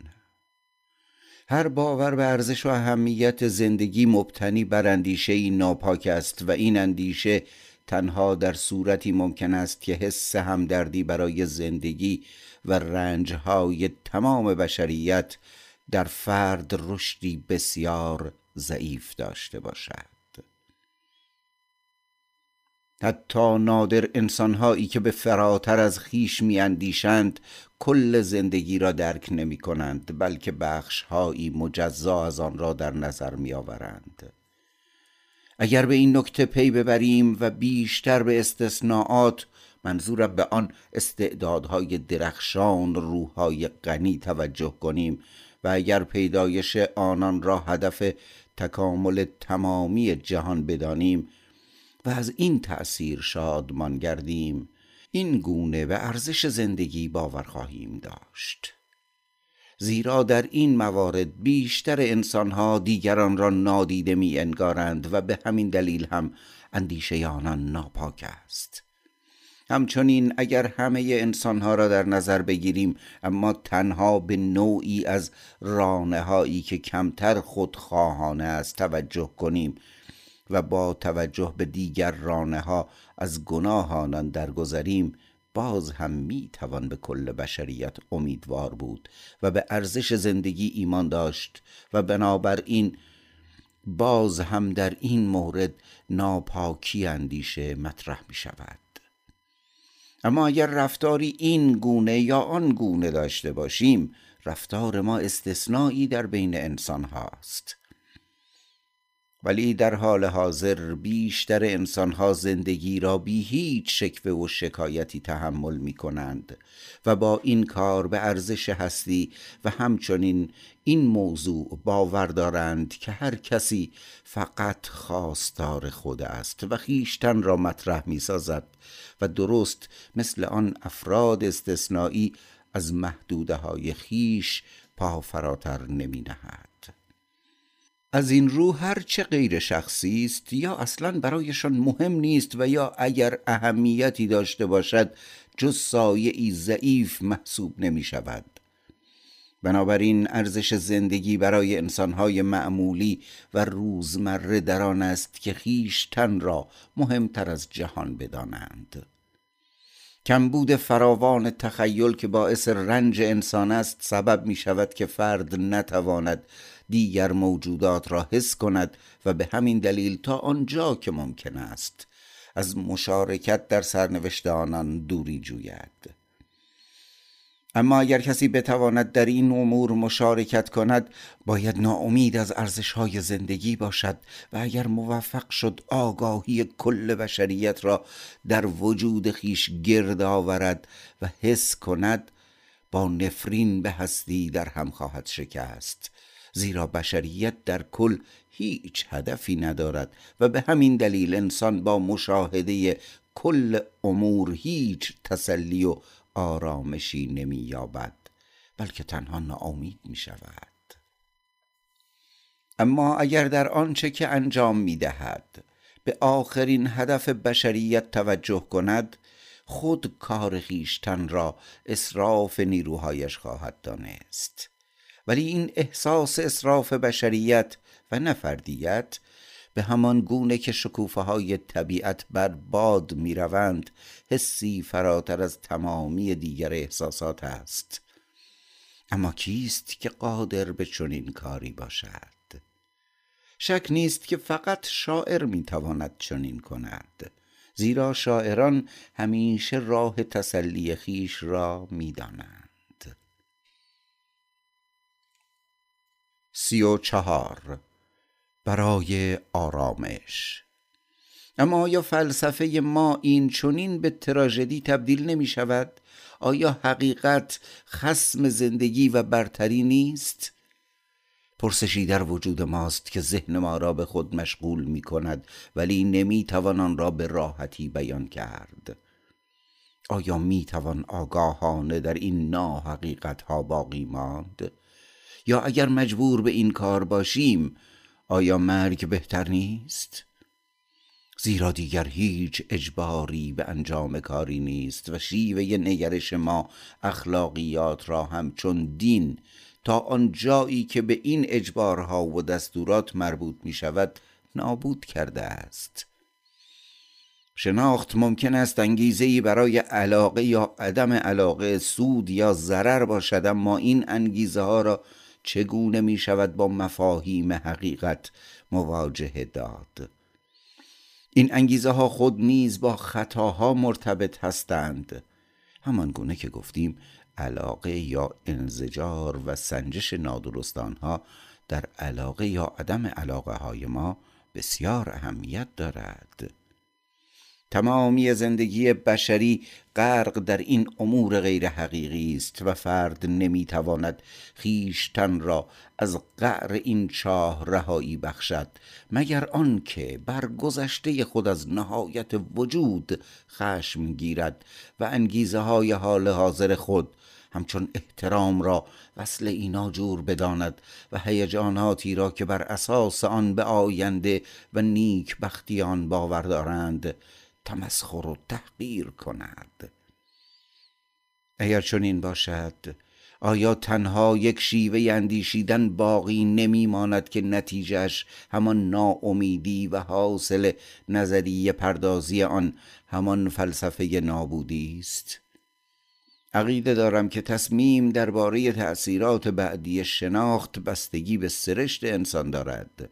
من نیز می توانستم همچون آن سرشت هایی که توصیف کردم چون این تأثیرات احتمالی بعدی را به گونه دیگر تصور کنم و آن را بسیار ساده تر در نظر آورم و از تأثیرات زندگی پاک جز آنی که هست سخن به میان آورم. گویی که در ابتدا انگیزه های کهن خود قدرت آن را دارند که عادت های موروسی گذشته را اندک اندک تحت تأثیر شناخت پاک ضعیفتر سازند. اما اکنون آدمی بین دیگر آدمیان و در طبیعت زندگی می کند بدون ستایش، سرزنش، عصبانیت درست مثل کسی که از تماشای نمایشی لذت می‌برد که از آن تا کنون حراسی داشته است. اگر چنین می‌شد از این همه موشکافی رهایی میافتیم و عذاب این اندیشه را که انسان جزئی از طبیعت یا برتر از طبیعت است دیگر حس نمی کردیم همان گونه که گفتیم بیشک سرشتی خوب و روحی استوار لطیف و در اصل شادان و آن حالت عاطفی که نیازی به حفاظت خیش از فریب و بروز ناگهانی آن نیست و در بیان آن هیچ نشانی از نارضایتی و تلخی را نمی‌توان یافت نیز در این کار مهم است. یعنی همان های مزاحم و آشنای سگان و انسانهای پیری که مدتها به زنجیر بسته شده بودند.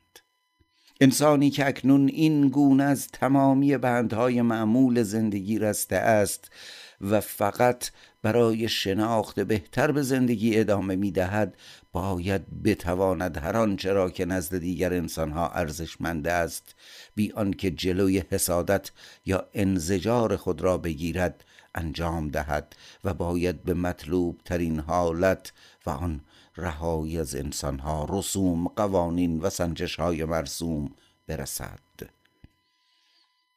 شادی حاصل از این حال را با علاقه با دیگران تقسیم کند و شاید جز این بشارت هم حرف دیگری نداشته باشد یعنی همان رهایی و ترک تعلقات.